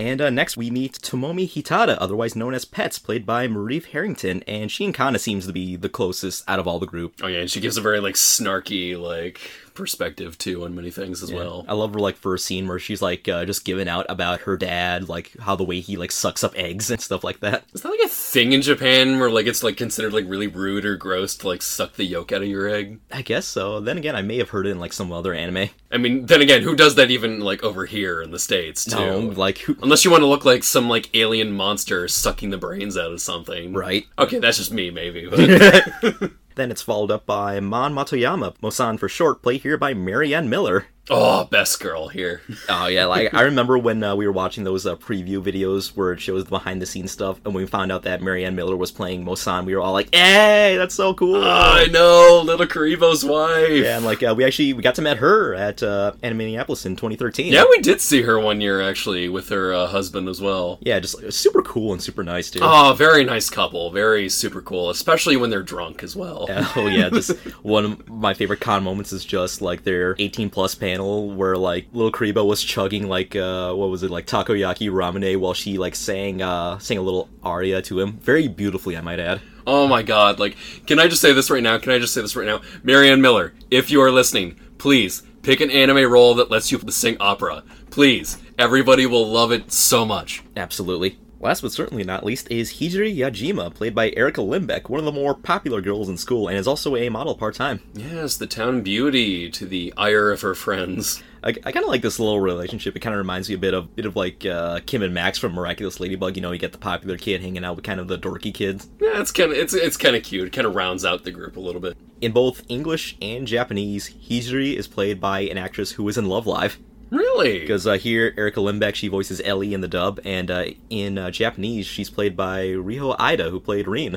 Oh god, that is true. Yeah, I keep forgetting that. Yeah, you have a bit of a Love Live connection here. So during lunchtime, all the girls discussed their futures, as during class, their teacher was talking about how they should be thinking about the whole post-graduation stuff, have your futures all planned out and ready to go when you leave high school. And also during class, the other girls were teasing Kana about her looking at one of the other boys, Sasaki, played by Max Middleman, who's also the manager of the basketball team. You can say that Sasaki is Kana's sweet babu, if you will. And I like this line here by Kana where she's saying, how can they expect any of us to know exactly what we want to do with our lives anyway? We've only been alive 17 years. Wish I had that quote when I was, like, going through high school. Jeez. God, like, I talked about in our episode 00 how I used the Haruhi quote for my high school senior yearbook. I wish this came out then so I can use that. Right?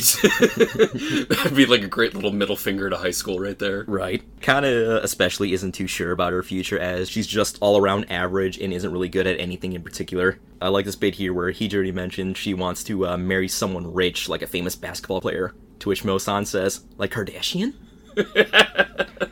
Hey, why not? She's a great woman to admire right there. She's got her entire life ahead of her right now and stuff. If you don't get the reference, this is a reference to Khloe Kardashian, who was married to Lamar Odom, who was playing for the LA Lakers at the time, and they have since divorced, and she's now with Tristan Thompson of the Cleveland Cavaliers. Hey, still got her career aspects in order right there. And I should just mention that their relationship is also on the rocks now. Oh, I see. So after school, Kana heads off to work at the local soba shop run by a guy named Yoga, played here by Steve Blum, who doesn't really do a whole lot of anime roles recently as of late. Like, it always just seems to be just Toonami and occasionally a bunch of Western cartoons. Yeah, maybe he's been more comforted lately by American productions or something. Yeah, it would seem so.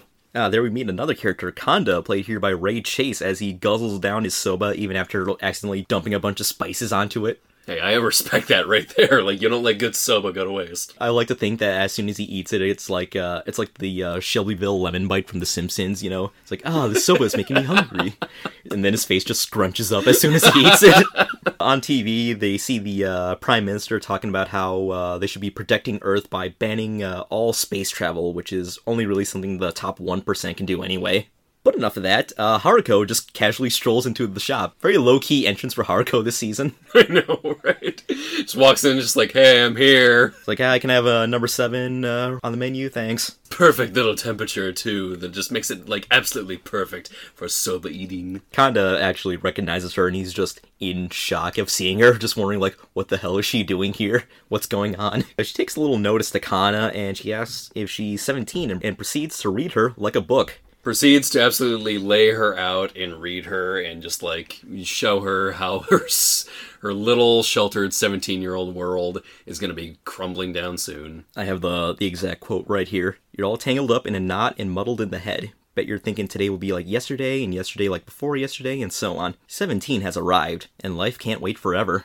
So later that night, all the girls are gathered at their little hangout place, the Kami Center, which is an abandoned community center they use as a clubhouse. Pretty nice little place to hang out there. When this episode came out, you can see pets appeared to be smoking, but it was actually revealed later on by some of the producers on the series that she's just holding a lollipop stick, holding it as a cigarette. Why not, you know? Why not? I'm sure we've all done that before. Yeah, even I'm still guilty of that nowadays, too. Also during this, we see Kana hold up a little Jenga piece, and it has the phrase, never knows best, which was what was written on Mommy's cigarettes in the original series. Oh, really? Recently, after the series ended, Megan Harvey now has that phrase tattooed on her back. Oh, that's pretty sweet. Just a little keepsake and a reminder of working on this great series. Right, why not? So they're all just hanging out, and Mo-san gets the idea to build a bottle rocket out of used Dr. Pepper bottles. And I just love how, like, all the friends just start gathering around her, just start pawing at all, like, her hard work at all the bottles. They're absolutely all in for this idea, and I love it. I just love Hijiri's line here where she's like, oh, let me see it, let me touch it, let me have it. Come on, Hijiri, we don't need that right now. We're having a sweet little moment. We're all going to get together and build a giant bottle rocket, and you're dirtying it up. So they do manage to make a rather impressive large bottle rocket. Holy crap, with like a big montage, too. That's like the cutest thing ever, where they're going out and buying supplies. And I love the line here by Hijiri where she says, oh, wow, it's so big.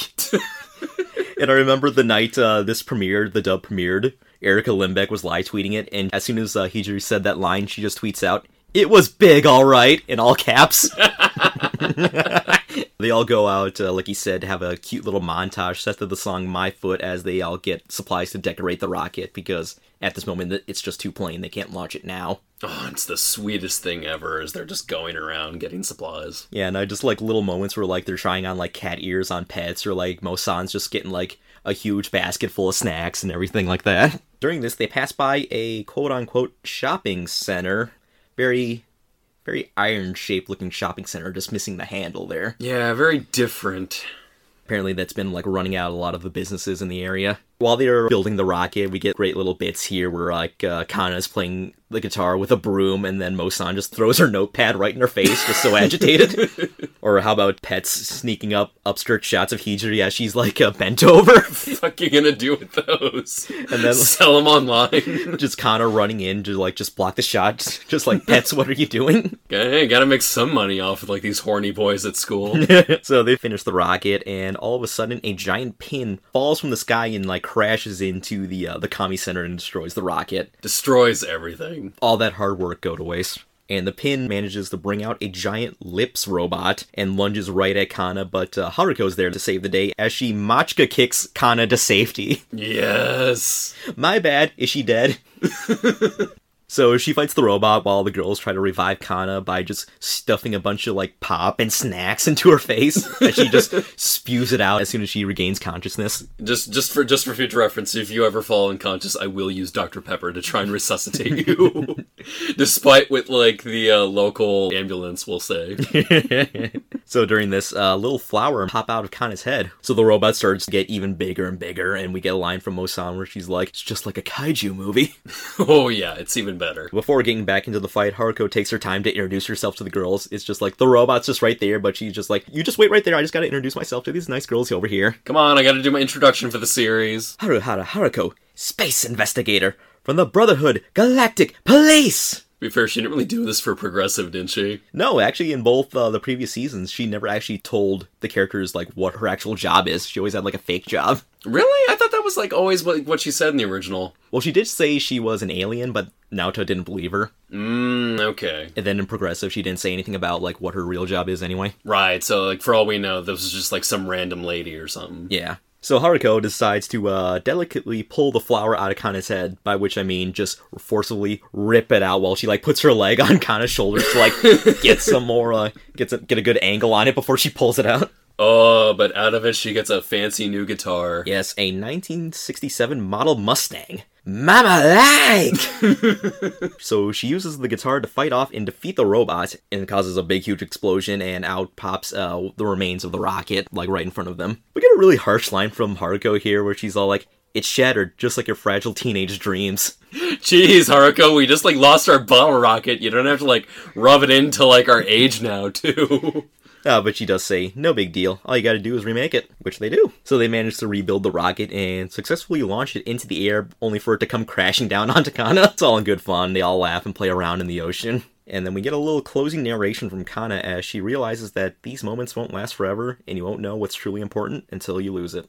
Setting up the whole tone for the season. So on to episode 2, Grown Up Wannabe. In this season, each of Kana's besties get their own little spotlight episode, and first up is Hibajiri. So while walking to school, Kana, Pets, and Osan see Hibajiri get dropped off by a boy named Toshio, played by Michael Cinder Nicholas. And they kiss, and Kana's reaction is pretty great, where she just spazzes out at the sight of her friends kissing another boy. They kissed with lips smooch. Like, come on. Like, you haven't seen, like, anybody kiss in these high schools? Like, come on. Like, you can even see it on, like, Mosan and Pets' face, where they're all like, really? You're freaking out over this? It's not that big of a deal. It's like, come on. We've seen this, like, happen in hallways before. Like, this is simple stuff. Well, to be fair, those types always annoyed me in high school. Yeah. I don't know what it was, but it was just, like, seeing that in the hallway. I was just like, I would just, you would just turn into a prude. You were just like, keep that at home. Keep that at home now. No love in our hallways. Yeah, time and a place, people. Time and a place. So yeah, this guy here is a college guy, and the reason is she wants to date him and not any of one of the other guys in classes because all the boys in their class are really immature. Oh, you savage. Just love Mosan. Yes. Just a lot of, I have to say, there's a lot of great lines in Alternative. Oh yeah, like the one thing that kind of makes the season is like the chemistry between all the girls. Like you can really believe their friendship through like all of like the fun dialogue they have with each other. Hibajiri's claim about all the boys being really immature is proven as they all rally together by saying like, oh, give Yajima back, you shouldn't be dating this college boy, and she's just sandbagging all of them. Like they're trying to like pick a fight or go to war with the college, jeez. And she shows off to her friends that Toshio gave her like a very nice necklace. So while this is all happening and while she's like talking up her boyfriend, Kana tries on some of Hibajiri's makeup. It just looks all wrong. It just looks very dorky. Do I look grown up? No, you look adorable. look like somebody used the makeup gun on you. Oh man, I need my cold cream gun. Hibajiri tells them that Toshio is a photographer and invites them all out to get some picture taken in the park. So they all get some cute pictures taken of them blowing bubbles and playing with dogs, etc. and all that. Just dogs around in the park that are just, like, off their leash and shit. I also love that Kana's wearing a sweater that just says Soba on it. One of the lesser perks of her workplace. Merchandised clothing. So after they get the pictures taken, they end up running to Haruko, complete in pigtails and daisy dukes. Down, boys. Down. Girls, too. Oh my god, she's selling shawarma, too. Yeah. Gotta keep it down. Gotta keep it down. Like, yeah, she has, like, this food truck, so I'm guessing she must have invested in the Fleeta Pita along with Helen Lovejoy, Maude Flanders, and Mrs. Skinner. Why don't we call it pocket bread? Here, try a Ben Franklin. So Toshio treats them all, but Kanakan handles hers because it's just too spicy. Maybe your taste buds haven't matured. It's kind of similar to Naota not liking the sour drinks in Classic. Right. How, like, in the original, they kind of likened, like, you know, not liking certain things to, like, being more of a kid or more of an adult, you know? Yeah, it's a very Japanese thing, the whole, like, where kids can only handle sweet things and anything other than that is just, you have to be more mature to handle them. Right. And just as the series, like, points out, too, that's bullshit. Yeah. So during this, Haruko starts flirting with Toshio, but Hibajiri drags him away. He's all like, I want to take pictures. Here, I'll let you even keep the chains. No pictures, but I will keep the change. So later on, Kanda's back at work, and Kanda has now become a regular there. And he still keeps spilling spices into the soba, but he still eats them anyway. That's because now there's an actual thematic point to go along with it. He can handle it, though, because his taste buds have matured. But not really, though. Just spits it right out. So at home, Kanda's, like, talking with her brother, and, like, she even finds out that he's apparently mature as he has a girlfriend. I'm not buying it. I kinda bought it. Oh, we'll find out later. So later that night, Toshio just happens to break it off with Hibajiri. It's not working out. Yeah, just out of nowhere.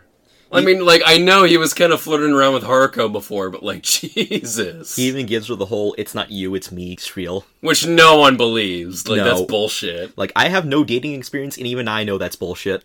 Right? Like, no, it was clearly something with me. Like, we all know this. She seems to take it very well, but that changes as soon as he leaves. She just, like, crumples down and just, like, you can assume she just starts crying right there. So the next day at work, we get to see where Hibajiri works, which is a nice little karaoke place. Oh, cool job. Yeah, man, I can just see, like, her friends all getting together in, like, a little room and starts singing, like, some of the karaoke songs from Yakuza. Oh, come on. Perfect area for, like, a Kiryu reference. Just, like, a little cameo. Come on. Or at least have, like, Majima's blade, like, come through, like, a door or something. Like, you could just, like, imagine him having, like, a fight in there. Just something. And also, while at work, Hibajiri gets a text from Toshio asking for the necklace back. Dick move. Oh, douchebag move right there. At least, like, I kept gifts over with people that, like, broke up with me, at least, you know? D-bag move right there. Kana and the gang are, like, karaokeing it up, and I love Mo-san's singing right here. Like, we talked about how Marianne Miller is just an amazing singer, but it's great here where she, like, acts to, like, sing badly here for Mo-san.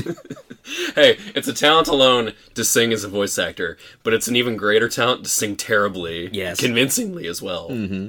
So Kana tries to get Hibajiri to join in, but she snaps at her, but she tries to play it off as a joke, so no big deal. So after that, Kana is heading home, and she just happens to see Toshio with Haruko in his car. Drama! She understandably spazzes out about it, so she calls up Pets and Mo-san so they can confront Toshio about it, as they think he's cheating on Hibajiri, not knowing that they've broken up. These are some bros right here.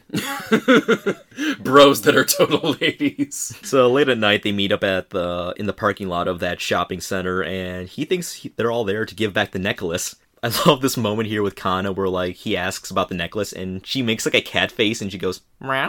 Necklace? Oh, man. Like, any gal pal squad out there, man, like, these ones are the best. Hibajiri arrives, she comes clean to her friends and tells her the truth about how they broke up. Kana can't let it go, she just cares too much about Hibajiri and just wants her to be happy. But this moment is interrupted by Bumblebee. Yeah, taking a break from the Transformers films and taking a break from the production for, like, his upcoming film. Oh, man, the new Bumblebee movie looks great. Even John Cena's great because we can't see him, so I assume he's there. Horns start growing out of Kana's head, and Haruko gives her a good whack on the head, and now pops Haruko's food truck. And we get, like, a really cool high-speed chase between Bumblebee and the truck as Haruko has Kana drive, even though she doesn't have a license, so... Hey, lent her her license, at least. I love the picture of her license. It's just so great. Oh, man. We get the line of the show right here where Haruko pops up at the top of the truck, and she says, "Women are from Mars, and men are from Venus. I don't know about you, but I got a giant penis." I as she fires her like guitar at the bot, like spoots out some stuff out of the guitar. Oh, she's got fine references in her phallic references. And I just love this chase. It's set to the song Freebie Honey, which is another one of my favorite Pillow songs. It's so good. Yes, it's delicious. During the kerfuffle, Hijiri does manage to save Toshio from a falling lamppost as he's being an asshole, taking pictures of the entire thing, and then this lamppost almost falls down on him, but she saves him. Yeah, you can't have any evidence of alien life getting out there. Asshole here doesn't even care that Hijiri saved him. All he cares about is camera that got destroyed by the lamppost. Breaks down like a little bitch. You're welcome, idiot. So Kana and Haruko, with their combined efforts, defeat and destroy Bumblebee. And afterwards, Toshio tries to take Hijiri back, but Mo-san, like the bro she is having none of it as she tries to deck him. But of course, Hijiri stops her and says she's no different from him, trying to act all cool and mature, as well as pretending that everything's alright when it's not. And from now on, she's going to stay true to herself, and she gives back the necklace. It's not a good look for me anyway. It never looked really that cool to begin with. And Haruko gives him another parting gift. Wham! Guitar right to the head, and now pops a tiny car. Whether you're an adult or just a kid, the most important thing is how big you are. Could the shawarma stick that Haruko fights with before also count as that as well? Yeah, let's go with that. Does that mean that every shawarma I've ever eaten is by some distance a dick reference? Because that'd be awesome. I'm gonna be thinking about that now when I eat shawarma. We're going out for shawarma next time. Hell yeah. And we get a cute ending here where Haruka gives them all free shawarma on the house, but like Kana, Hijiri finds hers too spicy. Just like we said. Mm-hmm. Bullshit. Ooh, on to episode 3, Freestyle Collection. Now it's Mo-san's time to shine. So we get to see her job as she does a construction job, and it seems to be running her ragged a bit. So at school, the teacher gives out to Kana, Pets, and Hijiri about filling out their college planning sheets, and since Mo-san has filled hers out, Kana asks her about what she wants to do, and it turns out Mo-san has a passion for fashion design. And she keeps a little notebook with all different kinds of designs she wants to do, and it's like a really nice scene here. Ah, oh, really quite pretty. And of course, her friends also do the annoying thing that I did to artist friends, which is immediately grab their art book and, like, page through it. Turns out Mo-san's even entered herself in a design contest and has made it past the first round and is now on to the final round. She never told anyone before because it all seems like a pipe dream to her, but Kana reassures her that, no, it's a good dream and that they're going to be supporting her all the way through. Yeah, like good friends do. So at the soba shop, Kana and her friends are all like chatting with Yoga as he tells them the story about how the god of soba came to him in a dream, and that's why he quit his job of being a DJ to open up the soba shop. I had to go back and like read that's like going back and to these old episodes. I had to like rehear that because I was just like, wait, he didn't really say that, right? That'd be like saying like Snoop Dogg one day got like a visit from like the god of cotton candy and became like a cotton candy seller in New York.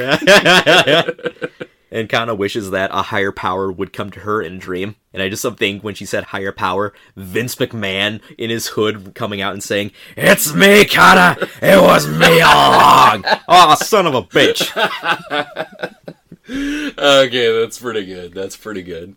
Although, wait. Back to my Snoop Dogg reference. I just realized, no, he did actually get visited by a god. The Rastafarian god. Because he turned into Snoop Lion temporarily. So I guess, like, the god of weed or something, like, visited him or something. Oh, man, I wish the god of weed would visit me. Apparently it wasn't for long, because now he went back to fucking Snoop Dogg. So much for that Rastafarian god. Another time. So they get to discuss their futures and what dreams they can have. The thing I noticed, I didn't notice the first time, noticed this time around, Kana asking Pets if she's going to college, and Pets doesn't actually give her an answer. She just like goes back to eating as soon as Kana asks her that. Oh, it's a little bit of a dodge there. But she does end up saying that you can always just stay in high school forever, you know, just like wanting to keep things the same, which is another big theme of this season. Yeah, so in a metaphorical sense, very true. In a literal sense, absolutely stupid. Yeah. Like, you can't just, like, go and, like, rent out your locker inside a high school for the rest of your life. Yeah, because I'll say this right now, high school is bullshit. It is just basically, like, prison. You go there, you do your time, and you leave, and you never come back and think about it again. Yeah, plus it's very, like, hormonal and stuff, and it's, like, very awkward, you know? Oh, and by the way, if you did actually, like, try to, like, stay there forever, you're gonna be, like, surrounded by kids, like, everywhere that you don't know, so you're gonna have to make new friends every year. But hey, metaphor, really good. So the conversation comes back to Mossan as Hijiri talks about how motivated and determined she is, even mentioning how, like, in 8th grade, during a school festival, Mossan stayed after school to work on basically everything, and how during the festival she was practically doing every job there. Alright, so coming off as, like, a really hard-working girl here. So the next day, it definitely looks like all the work Mossan does at her construction job is now starting to catch up to her, as she's just, like, overeating and, like, even passing out at school. So they take her to a doctor, Dr. Haruko to be exact. Oh yeah, gonna get a visit from the doctor today. It's like, oh man, she was a nurse in the original series, and now she got promoted to doctor. Alright, not too bad. That's working her way up the medical ladder. And Pets gives a really good line here where she says, sexy doctor really works for her. I agree. And man, we get this scene where, like, before she even checks on Mossan, she just makes all the other girls strip, and, like, during which she says Hijiri's line from the first episode, let me see it, let me touch it, let me have it. Dr. Haruko, what is your diagnosis? Pets has a nice waist, Hijiri has a nice set of knockers, Kana's forehead is what she's interested in the most, oh, and Mossan is overworked and overeating. And just love, during this entire scene, like, everyone is just naked during this entire scene. I don't know, it's a weirdly, like, framed scene where, like, everybody's kind of in silhouette behind, like, a big, like, you know, like, privacy barrier, you know? So it's, like, everything's in shadow and whatnot. Yeah. But it's still it's a little fun, energetic scene. And we get a bit where, like, Mossan is just reaching out to the sky, thinking about all the food she wants. And, like, I've seen people online compare it to, like, a similar scene in Evangelion where Asuka is, like, doing the same exact thing, like, reaching out while she's in her Eva. Oh, there we go. There's the anime references right there. So they take Mossan home, and they hear from her mom that she's been working so hard all the time because she wants to pay for design school because her family can't afford it. So Kana gets the idea that they should all cover Mossan's shift so they can help her out. And even Haruko helps her out, too. So we get a nice little montage of them working at the construction site. With Haruko, like, supervising everyone, too, and just effing around. I think you missed a spot, Pets, dear. These cones are not arranged artfully enough. However, Mossan arrives and tells Kana to butt out because this is her dream, and it only counts if she can do it. So she has a lot of pride here. Pride kills people sometimes, but okay, like, have it yourself. So yeah, afterwards, Kana talks about how Mossan's just being stubborn and that they were only just trying to help. But Pets does chime in and says, you're not wrong, but at the same time, maybe we should have asked her permission. So Kana is walking home sulking after all that, and her NO activates, but instead of a giant robot, out pops a little small TV robot. Yeah, only robot we get for this episode. And on the TV screen, it says, leave her alone. So I'm guessing that means Mossan just telling her to, like, leave her alone there. Hey, at least it seems almost like a little, like, you know, like, jibe that, like, Medical Mechanica is, like, giving her. And Haruko drops in and takes it out with, like, those little, kind of looking like lightsabers there. Right, the little, like, crossing guard lights they use out in Japan, you know, just, like, samurai slices it. May the force be! He cuts it down. Yeah, it turns out, like, this has been a normal thing for Kana, her popping out these little loser robots. Then we get the Haruko rap. Oh, hold on a second. I've got a call. Hello? Moshi? Hello? Oh! You're useless! Who even uses dial-up anymore? You got no dreams of your own, so you help your friends with theirs, yo. You say you're helping, but who is it that gains, huh? Is it your girl or a personal campaign? Why are you rapping? Let's get scratching. You got no life plans, say you got no dreams. So you help your friend with nosy schemes. Your ego's just playing, that's what I'm saying. Your luck is toaster, useful as a poster. Can't find the one thing that matters the most. It's a night to go dancing good. Yeah, that's right, I mean fighting good. That's the trend. I got no HQ and I got no friends. I'm beating up the robots like they intend. Alone in this battle and I see no end. Communication is nothing good. And transmission is missing good. I'm afraid of the internet bashing good. Come on, freestyle! One of the most random parts of this entire series. I just even love, like, even during that we get Kana saying, why are you rapping? Oh god, like, it's what makes it too is that it's not even a very, like, well constructed one either and stuff. It feels a little improv in parts, you know, but it's like it's a cute little moment. It's kind of funny. It is. It's really good. And like that awkward kind of way. Yeah. Especially in a dub, like Kari Wahlgren, like, attempting to rap, you know. Yeah. Granted, she does a good job, all things considered. Right. She just needs to work on her flow a little bit and rhyming. This does end up cheering Kana up as she goes to see Mo-san in the middle of the night to apologize for butting in from before, but this time she asks permission to help, so Mo-san does let her agree to be her assistant for the contest. Yes, now they can work together to put out a masterpiece. So they work nonstop, and the day of the contest comes, and it's time to announce the winner, but unfortunately Mo-san doesn't win, even after all that hard work. But she doesn't feel too bad about it. She had fun building that dress with them. But when it comes time to show the wing dressed and have it modeled out for everyone to see, out comes Haruko instead, wearing Mo-san's dress, and we have Yoga there out to DJ the occasion, so they set up the whole thing about him being a former DJ for this moment. Yes, I noticed that the second time through. But security does arrive, and Haruko fights them all off and destroys everything before leaving. Hey, if anything, that just shows the integrity of the dress. If you're fighting off the police everywhere, trying not to get arrested, this dress is the perfect thing to wear. It is both fashionable and sensible. 10 out of 10. And after all this, Mo-san says she's disappointed in the results, but she's going to use this as motivation, so one day she can become the next top model. Top model or top designer? I was confused by that. Maybe both. Yeah, something like that. And we get Hijiri saying, Mo-san is double awesome, and I agree. I definitely agree. So, on to episode 4, Pit a Pat. Up to this episode, we've been having a lot of moments throughout the series between Kana and Sasaki, as it's obvious that Kana has a bit of a crush on him, and now it's time for all this to come to a head. It's time for basketball. That's what it's time for. We're playing basket. But come on and slay him. So while walking to school, Kana sees Sasaki training with the team, but Haruko's there too, flirting with him and kind of feeling him up a bit. Getting really close. Just had to insert herself in and be like a friggin' octopus all around him. She's taken the role of the temporary basketball coach just so she can get close to Sasaki.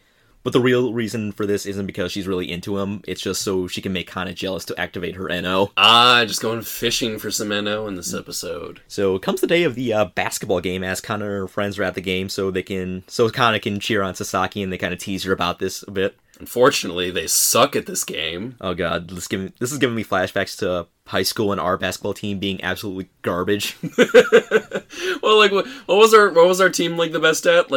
I think our best team was girls hockey, correct? Girls hockey and football. Yeah, those are the only good two ones we were really good at. All others, sadly, depressingly, got no rub from the students. I was on the tennis team, and I can even attest that we suck there too. While the game's going on, Haruko's just taking every opportunity just to, get close to Sasaki, even at one point having him rub Liger Balm, legally distinct from Tiger Balm, on her leg. And this triggers Kana's NO as she just runs out in frustration, knocking down students like bowling pins. She's feeling that NO. At the soba shop, Kanda is there as always, and he is now joined by the Prime Minister, who's been seen on TV every time they go to the shop, and she's always having these press conferences that always relate to the theme of each episode. And the Prime Minister here is played by Erica Schroeder. You may remember her as the original voice of Luffy in the 4Kids dub of One Piece. Oh, wait... I forgot about that entirely. Hey, good to see her still getting some work, though. I'm glad to see that. So they talk about Medical Mechanica and how their plan should take action within 2 weeks. And as for all the pins in town, when you connect all the pins, they actually form little areas where the irons are just going to iron out everything. Like pins when you're, ironing something out. And then just blocking off, this is the section where this iron is going to flatten, and this is the section where this iron is going to flatten. And during this conversation, we find out that Haruko and Kanda have a bit of a history. But unfortunately, you theorist, he is not an older Nauta or anything like that. But instead, he's just one of the many people she's come across just to utilize their NO, only to find out that he's not good enough. Starting with a very weird porno situation too, where she's in a flashback, where she's in the bath and then he comes into, but she's just reaches into his head to pull out a little tiny ray gun. I'm gonna check you out, see if you're okay. Then just puts a little head scrubbing thing on his head or something, and just and then Haruko just scrubs his head and tries to pull out something, but just pulls out a little laser gun. Back with Kana later that night, she asks her friends to help win Sasaki over when they meet up in the park later. And then during this whole scene, they're all in the back, holding up signs, trying to tell Kana what to say at this right moment. It's like assassination classroom all over again. Show him your trunk! And I love this line from Osan where she says, if you push him down, you can get on top of him and mount him. Okay, that's... Okay, hold up. That's considered rape in most countries. Right. Let's not go that far. While Kana and Sasaki have their little chat, Kana goes all shoujo mode, complete with glittering eyes and, like, flowers and roses all around her, while she acts all very princess-like. Okay, I like that a lot. I like that little change in style in her face. So Sasaki does tell her that there's nothing going on between him and Haruko, but during this, Kana's N.O. triggers and she accidentally headbutts him during that fit of N.O. raid. She runs off all embarrassed. And she's at home crying in her room, and then Bunta comes in, and then she asks him about his girlfriend that he mentioned earlier, and he says, oh yeah, she's at the beach. And it turns out his girlfriend is a character in some cell phone dating sim. Kana just has, the best facial reaction ever. Yeah, just, the I'm done with life face she has right here. Literally, I'm done with life. She looks like an old lady who's about to die. I just love, the night this premiered, I, took both pictures of her with, the face she makes here and with her, shoujo face, and kind of make that whole meme, if you don't like me at my this, you don't deserve me at my this. It's true. Oh, something I noticed during this whole episode is that, randomly, Pet's seemingly out of nowhere just trading random things with Mosan and Hijiri. Trades, a handkerchief with Mosan and then a pencil with Hijiri. Just kind of sneaks right in and just hey, you want to trade? While the gang chats together and find out why Kana's been interested in Sasaki this whole time. He has a nerve damage and a condition which restricts him from playing basketball and working out, and she sympathizes with him because she used to be very weak and sickly when she was young. And then during this, Haruko and Kana have a bit of a face-off as Haruko tells her that she's too immature to have a relationship just so she can rile her up. Well, it's working, definitely, because next thing you know, she's meeting up with Sasaki. So they go into the equipment room to have a little bit of a 7 minutes in heaven here. When she tries to confess her feelings, basketball comes flying in and hits her in the face and knocks her right on top of Sasaki. Hey, Mosan's idea, I guess, did work. So Hijiri, Pets, Mosan, and even Haruko are all watching from the window, and they're, cheering her on. Also, they have company. Piggy. Kana is going in for a kiss, but record scratch, the spark is gone. She's not feeling it anymore. Yeah, just kind of out of nowhere, not feeling it. Piggy there attacks, and it reveals itself to be another robot as it eats Sasaki, and then it powers up into a souped-up basketball bot. Oh, it looks pretty cool. And then we get, a really cool fight where Haruko gets into, some basketball gear, and they have, a sweet basketball fight. Oh, and, the animators really showing their chops for this, too. The basketball animation for this episode really makes it. It's so good, and then... The finish is where Haruko leaps up into the air and then just slam dunks the ball right in the bot's face and then just obliterates it. Destroys it in a glorious show of animation. And then out pops Sasaki from the robot and he's all good. All gooey and all dazed. So the next day, Kana confesses to Sasaki that she really isn't ready for a relationship yet and that Haruko was right about her. She much rather wants to stay with her friends forever because that shouldn't be too hard, right? And then late at night, steam releases from the shopping center as it reveals that the iron has come to town. Oh yes, it's about to wreak some havoc. So it leads into our penultimate episode, Shake It Off. I can probably make a Taylor Swift joke here, but it's too easy. So now it's time for Pets to get a bit of a spotlight as we flash back to the day little baby Kana and little baby Pets met and became friends. Oh, and it's cute as shit, too. Oh, God, just so sugary and sweet. I got diabetes watching it. Flashback to present day as the girls, along with Haruko, are spending the day at the local pool as the days are now starting to get hotter and hotter thanks to the iron releasing steam. And Pet seems to leave the pool early and doesn't really come back to class either. The gang over here from the boys in class that Pets' family is actually rich and they're planning on leaving for Mars to get away from the irons, along with the other top 1%. Yeah, just, planning to, just, turn tail and run. It's like that one Treehouse of Horror special where they take all the celebrities and they go to Mars where they send all, the Z-list celebrities to the sun. So apparently Pets' dad is actually a high-ranking government official and that Kana never really knew about that, but Mosan and Hijiri knew. It's how do you miss that after so many years of friendship, Yeah, right? Kana walks home and she happens to run into Pets' mom who tells her that she left school early for a checkup, but she hasn't come back since. So they arrive back to their home so Kana can get a look at Pets' room to maybe get an idea of where she is, maybe find some clues, only to find out that her room is bare and it's nothing like the stories Pets has told about her. Yeah, kind of like a big contrast with her personality shown this far. Realizing that she never really knew anything about pets up until this point. And then things start to get really uneasy as Pets' mom goes a little nuts. Yeah, kind of loses a few bolts in her head. Yeah, just like starts grabbing Kana by the shoulders like, you know where my daughter is, right? Tell me where she is now. And it just goes straight up horror movie on her. I know, kind of a weird little moment. So Kana runs out immediately, but bumps into Haruko as she stole Pets' mom's car. And they drive up together to look for Pets. And speaking of which, she's over at the ruins of the Kami Center, digging up through the remains, trying to find any mementos left in the wreckage. And there she finds a piece of the robot from the first episode there, which starts absorbing all the metal and machinery that's left in the building and starts growing and growing into a giant robot. Oh, thanks a lot, Pets. You've just, doomed us all. And the robot turns into a giant hand. Hey, that looks familiar. Oh, yes. Looks like it's about to, go right over and, claim its rightful territory. And Pets is, trapped in the machinery of the giant hand. So it makes its way to the iron as Haruko and Kana fly right in to fight the hand. Too bad Haruko isn't equipped with their Daikon 4 outfit to fight the hand like before. I know, they didn't really do any costume like that for this series. I was kind of surprised. Yeah. So Kana is trying to free Pets while Haruko is fighting off the giant hand, and she asks her about going to Mars, and then Pets drops the pipe bomb on Kana. Pets! I heard you're going to Mars. Is it true? So I'll never see you again? I'm sorry. Why? Why didn't you tell me? It's because... And it turns out I didn't know anything about your family either. I thought we were friends. If anything is bothering you, I'm the one that you're supposed to talk to about it. You can't just keep things to yourself, okay? We're friends after all, aren't we?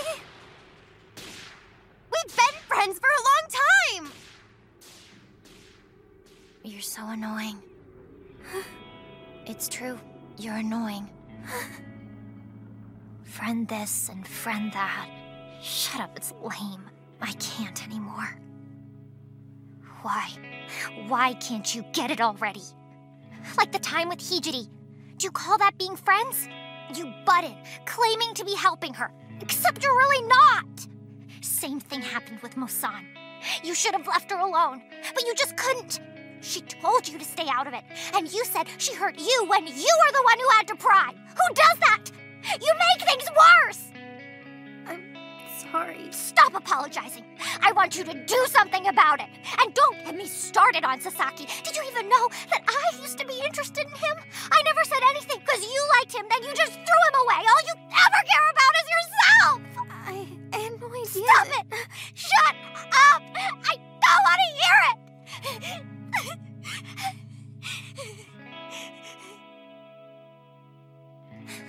I don't know why. I don't know why I did it. Back then, why did I say hi? Why did I want to become friends with you?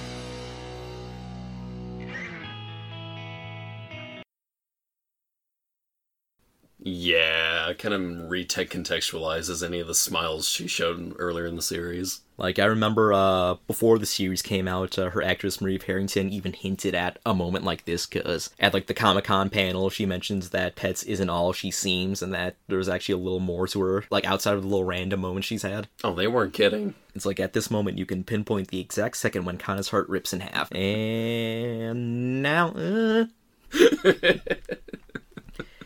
And yeah, like, if you look at Pets' behavior throughout the season, you can just realize that all the little moments have just been leading up to this. Yeah, it's kind of been led into a little bit. So, like, after all this, just kind of completely heartbroken, just falls off the robot. But one thing I did notice is that Pets still reaches out to catch her. Maybe there is still some caring in there? Yeah, something might still be... Some affection may still be there.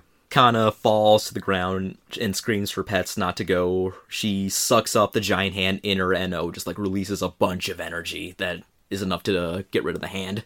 And then Kana wakes up on the beach surrounded by all her friends as Pets apologizes and says she isn't leaving for Mars after all. All's well that ends well, Swerve. That was just a dream. Yeah, no, nothing got mended. No, Pets is leaving for good, but before she goes, she does take Kana's hair clip and trades for her own. So, at least she does kind of want to remember her. Looking at all this, I kind of have a feeling that maybe her just laying the verbal smackdown on Kana was just a bit of tough love, but also another way where she is leaving for good, and she just wants to cut ties so she doesn't feel too bad about leaving. Yeah, I can sympathize with that. There have been a few people in life where I've felt that towards, you know, but just like her, though, just gotta be a bit of a softie. We're on the home stretch, onto the final episode of Alternative. So the Iron plans to activate in less than 2 days, and most of the town has just evacuated at this point. Like, yeah, the top 1%ers leaving for Mars, and you just have people just driving out of town just to get away from the Irons. And with Kana, she's just in full depression mode after Pets just has left her. And yeah, Pets is gone. She never comes back. Yeah, I'll give the series credit. They actually did follow through with that. And Kana is just lying in bed, looking at old pictures of her and her friends. Aw, precious memories. She just wants things to stay the same. Kana, along with Hijiri and Mosan, they all head to the beach and they all look out at sea and shout their goodbyes to Pets. Mosan and Hijiri holding up all the items that they traded with each other, while Kana just stares at her hair clip that she got. Aw, bit of a sad moment. She laments on how she didn't notice what was going on with Pets and how if she just closed her eyes and ignored it, maybe everything will go back to being the same.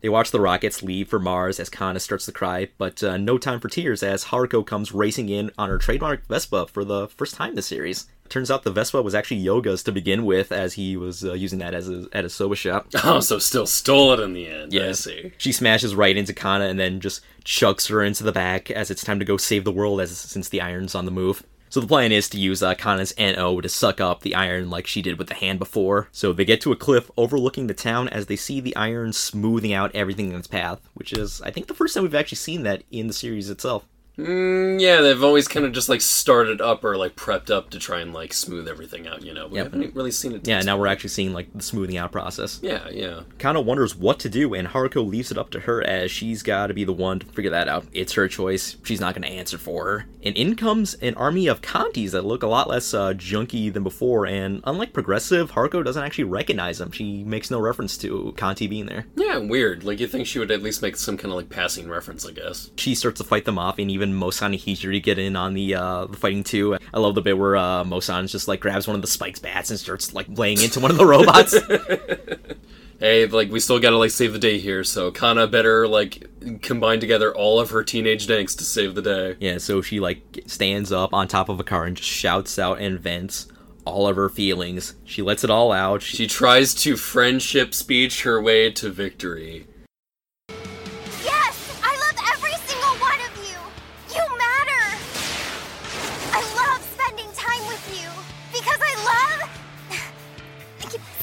Love. I don't have dreams. I don't know what I want. I don't know what my future holds. I just wanted things to stay the same forever. I didn't want to believe that things would end. I knew that it wouldn't last forever. It couldn't. But I didn't want to believe it.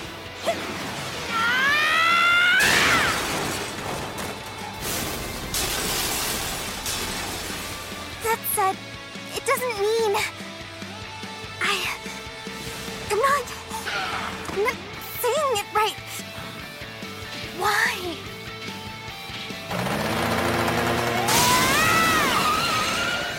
Oh, come on! Are you still worried about what others think? Shout your feelings! You're 17! Kana goes Super Saiyan?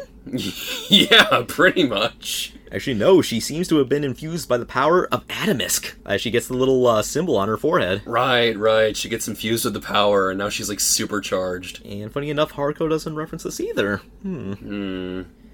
Talk about the scene is that Megan Harvey, she did AMA on Reddit, and she talked about recording the scene, and she said that the scene is supposed to be a reference to, like, this Japanese show where people would gather on top of this building and they would go one after the other to shout things they've always wanted to say. Oh yeah, I think I've seen that referenced somewhere before, something like that. I've seen that once in, like, I think Kuroko no Basket. But, like, I don't know. I want to say that's maybe done elsewhere, though. Though I went nowhere.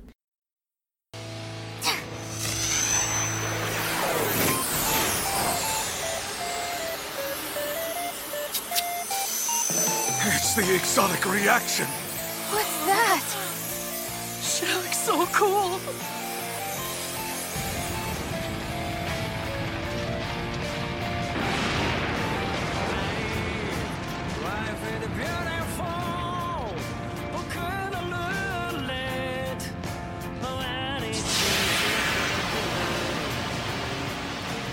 All my life, I've been lonely. I long to have friends, because I didn't want to be by myself. I was terrified of not being liked. I was so preoccupied with what others thought about me. I did things for them that they didn't even want. But I was the one who needed them. I got into fights with those I loved because I wasn't being honest. Everything I did was an act. It was annoying. I can admit that now. And I'm no longer scared of not being liked.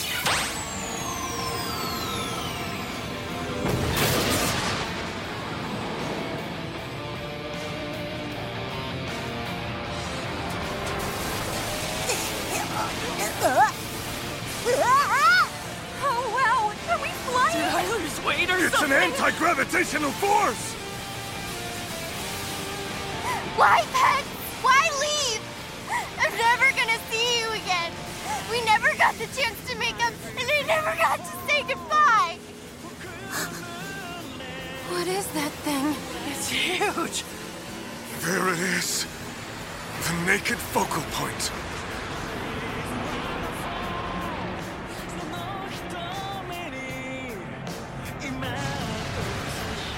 This power is beyond the scope of our calculations. At this rate, space-time itself will collapse!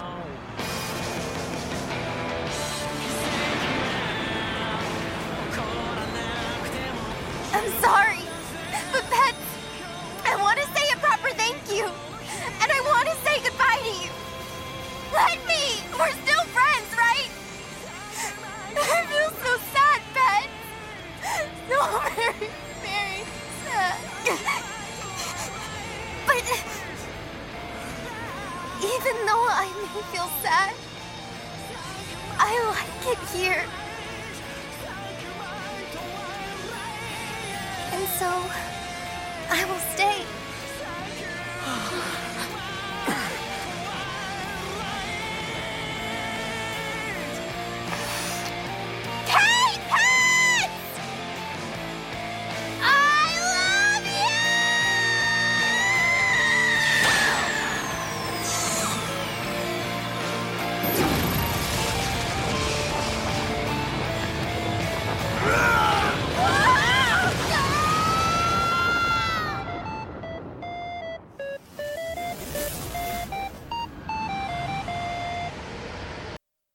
And at that moment, her NO creates a giant wormhole and just sucks up everything inside. Holy crap.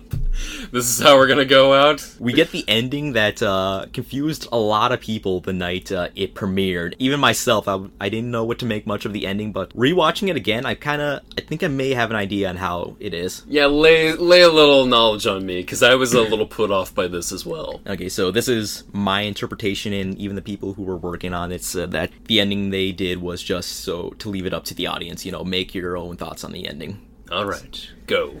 So, Kana's NO managed to create a new world similar to the old, but this time it's all inside her head. Haruko, instead of getting sucked in, somehow actually gets sent back in time to when Fooly Cooly Classic took place, as Alternative is actually a prequel. Really? This is the idea? This Haruko that we have here never went through the events of classic or progressive, which is the reason why she never made reference to any of those seasons, why she never had her Vespa, and she even didn't have, like, her little Adamisk bracelet that always, like, rattled whenever he was around. Okay. And then, like, as she's getting sent back in time, she sees visions of Naoto. That's the reason why she was drawn to him in the first season, those visions right there. Okay. As for Adamisk himself, I believe that... two ideas I had, where he was either created by Kana in that moment, as Adamisk is meant to be the epitome of maturity after all, and Kana did exhibit a supercharged amount of maturity, so much so that it just may have created him right there. Interesting. Not too bad of an idea. It seems decently thought out. Or, another idea I had in that moment, rather than creating Adamisk, Kana may have became Adamisk and still has the world inside its head. Oh, interesting. Not bad, not bad. And because of this, this leads to, like, Haruko wanting to, like, hunt down Adamisk because she was just so amazed and attracted to that amount of power she saw right there. She just has to have it. Oh, interesting. Or, maybe another reason she wants to hunt down Adamisk is because she simply just wants to see Kana and everyone again. If Adamisk is Kana, you can probably say that all the times Haruko was, like, bigging up Adamisk, talking about how he's all this, like, epitome of maturity, how great he is. She's just really talking about Kana because she misses her. Oh, maybe that could be it. Anyway, that's just my interpretation of the ending right there. No, that's not too bad, though. I was more just trying to process everything together at the time. Like, I'm still kind of processing it all together even right now, but interesting way to end, though. Interesting way. Right, very much so. And I just, like, really thing I like about the season is that they don't give you all the answers, just like with the original series. They just leave it up to the audience, which I really liked. Yeah, I guess that is one point to give it, I guess. And with that, Fooly Cooly Progressive and Alternative have come to an end. Final thoughts on both of these seasons? Okay, let me think here. Now, I think I may have to burst your bubble a little bit when I say that I think by the end of it all, now that I've watched both series twice over now, I think the most I can actually say about them is that I like them, there's a lot to like about them, but I can't exactly say I love them as much as the original.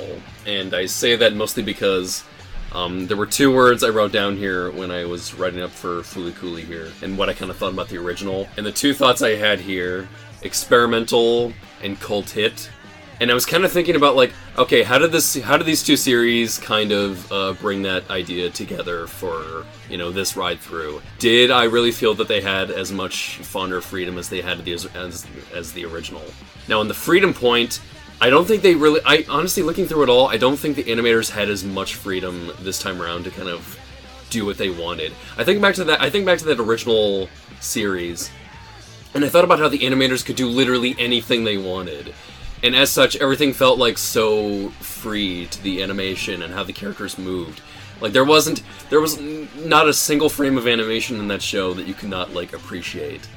But this time around, I kind of had this reminder while I was watching both of these series that we're in the modern era now, and now things are a lot more rigid in the anime industry with how you budget things. You can't do that stuff as much as you used to. Like, nobody can just give you, like, a big pile of money anymore and just say, like, do whatever you want. No, you gotta, like, you gotta have, like, a plan, like, all throughout, you know? You can't just, like, do things, like, freeform anymore. I feel like Progressive was the only one that got kind of close to that. Like, I felt like that at least got, like, somewhat close to there with, like, the multiple directors they had for it, you know? Like, that kind of spirit was, like, pretty good there. But then with Alternative, I felt like Alternative took a lot less risks overall. And I guess it made for, you know, I really wanted Alternative to be the one that I liked more in the end, because I thought the group dynamic between the characters was really good. But I ended up liking Progressive a lot more, because it took a few more chances with its animation, because it did feel a lot freer with how it was presented, you know. And I guess the themes maybe came together a little bit more in the end. I mean, I'm not going to lie, Alternative's ending... though it was very ambiguous, did kind of put me off a little bit. I mean, I can still appreciate that you can interpret it in a lot of ways, you know, but I guess I kind of expected more out of it in the end. rather than just a big speech and then just kind of world is implied to have ended, you know, and like with a big wormhole, you know. But I still think in terms of themes, though, the thing to admire about these two series is that they do still kind of come around to the themes that made Fooly Cooly what it was, you know. Everything is still ambiguous enough. They repeat enough of the themes to, you know, kind of get motifs going and whatnot. And I do feel like the thing it's still very good at writing is the relationships between characters as well. Those still come through really well. I mean, that's why I still like both of these series. I like all the characters. They do work really well. But Fooly Cooly, the original, was such a rogue hit. It was like lightning in a bottle. Like, I recognized going into this that maybe it would be a little hard capturing that again. And I feel like these two series only caught a little bit of that. So I can empathize a little bit with some people who say that who put in nicer words, at least, that these two series were a little underwhelming. And I do still like a lot about these, but I guess what I'm saying in the end is that they could have done more. You know, they could have done more. I guess it's more of a reflection on, like, the anime industry in general that, you know, they could not... That the Production IG, you know, just in the end, was not able to get, like, enough OKs to just really go, like, off-the-wall crazy with these two series. So I would like to think that the influence for that came from somewhere higher up, you know? But I do appreciate the animators for everything they did. They really had their heart in the right place. The localizers did a really good job, too. All the dubbers did a really great job with their acting and adapting the script. You know, I still thought the script was, you know, fine enough in the end for both of them. But I can't help but feel like something was a little bit lost in both of these series. Like... The spirit is there, but I feel like the production value could have, or the production could have allowed for a lot more freedom on the part of the animators. Fair point. You have the right to think that. Yeah, I was kind of like balancing through that as I was going through the second time around, and I kept having that question of like, why doesn't this feel as good as it did the first time around? So I kind of had to come to terms with those feelings a little bit. But still, overall, I still like it. I mean, I still found many of the characters likable the second time through, so I'm very much appreciative for that. As for me, I'm a bit more positive, so I really enjoyed both the seasons, and I'll admit when the idea of, you know, more seasons of Fooly Cooly came up when Production IG brought the rights, I was a tad skeptical about that, thinking, like, there's no way you can do Fooly Cooly. Like you said, it was lightning in a bottle, you can't replicate that twice, but... You know, when the official announcements came out, I started to get hopeful for it, and then I got more and more hyped as the trailers came out, and I had great expectations for the series, and for me at least, they met those expectations and then some. The dub was glorious. Everyone who worked on it deserves all the praise in the world. Like, working on something like this, like, more seasons of Fooly Cooly and dubbing that must have been a huge challenge for them. And I just want to point out all the things that each season excelled in.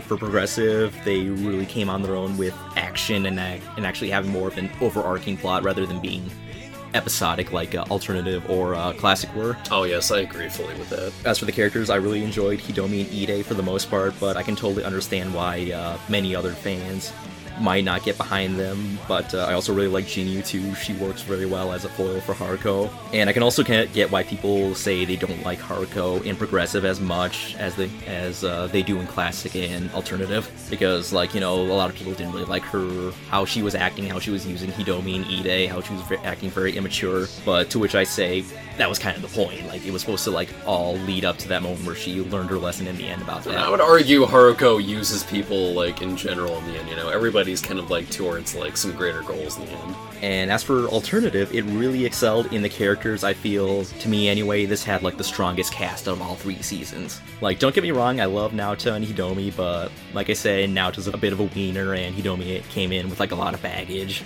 But I adore Kana and her friends, and having a more upbeat and cheerful protagonist was very refreshing, and I just love how she was just very chummy with everyone. Oh yeah, I'll say it. The whole team dynamic there really makes that season. And I love that Haruko in Alternative was basically just like their cool big sis who just came in and just helped them out whenever they had problems. Because like that's basically Haruko. She just comes in and helps people out, very Mary Poppins style. Right. Well, she is pretty much the Mary Poppins of anime in general. Funny enough, this these two seasons came out the year that we're going to get a new Mary Poppins movie later in the year. Sadly, that will not be like Haruko. No, Emily Blunt. She can't capture what Kari Wahlgren has done with Haruko. No, she can't. And as far as like ranking the seasons, I would say, I honestly have to say I really loved Alternative. That probably might be my favorite season out of these two, and that might be the one that I'll occasionally go back to and revisit the most. If I had to rank them, I'd probably go original first, progressive second, and alternative last. I'm gonna go with that. For me, as far as progressive and classic go, I would say it's a bit of a toss-up. Like, it all depends on like how I'm feeling in the moment. I can understand that. Like, currently right now, I would probably say like I would probably give it to classic, but on a good day, you could probably have me say I really like progressive more. It just all depends on how I'm feeling. Right, right. I have to ask, if IG were to come out and say we're gonna do more Fooly Cooly, they're gonna go with my Fooly Cooly Christian idea. But like, no, would you actually be interested in IG doing more? Oh hell yeah! Of course I would be. Of course I would want to see like more of what they would want to do with the series. How else they could tackle a story about teen angst from like different perspectives and stuff. You know, like, even though these two series maybe, you know, didn't meet the expectations that I had before, you know, I would still want to see more. No other anime does stuff quite like Fooly Cooly, you know. No other anime out there has that sort of, like, rogue, like, kind of rock star personality quite like Fooly Cooly. It has its own brand and style that is inimitable, and I would love to see it continued more into the future. Yeah, absolutely. Actually, when I was thinking about what would they do if they were to make more Fooly Cooly, last night when I was about to go to bed, it just like I just started thinking about like what could they do, and like so much so I actually had to write it down, like my idea for like a new season that takes place after Progressive.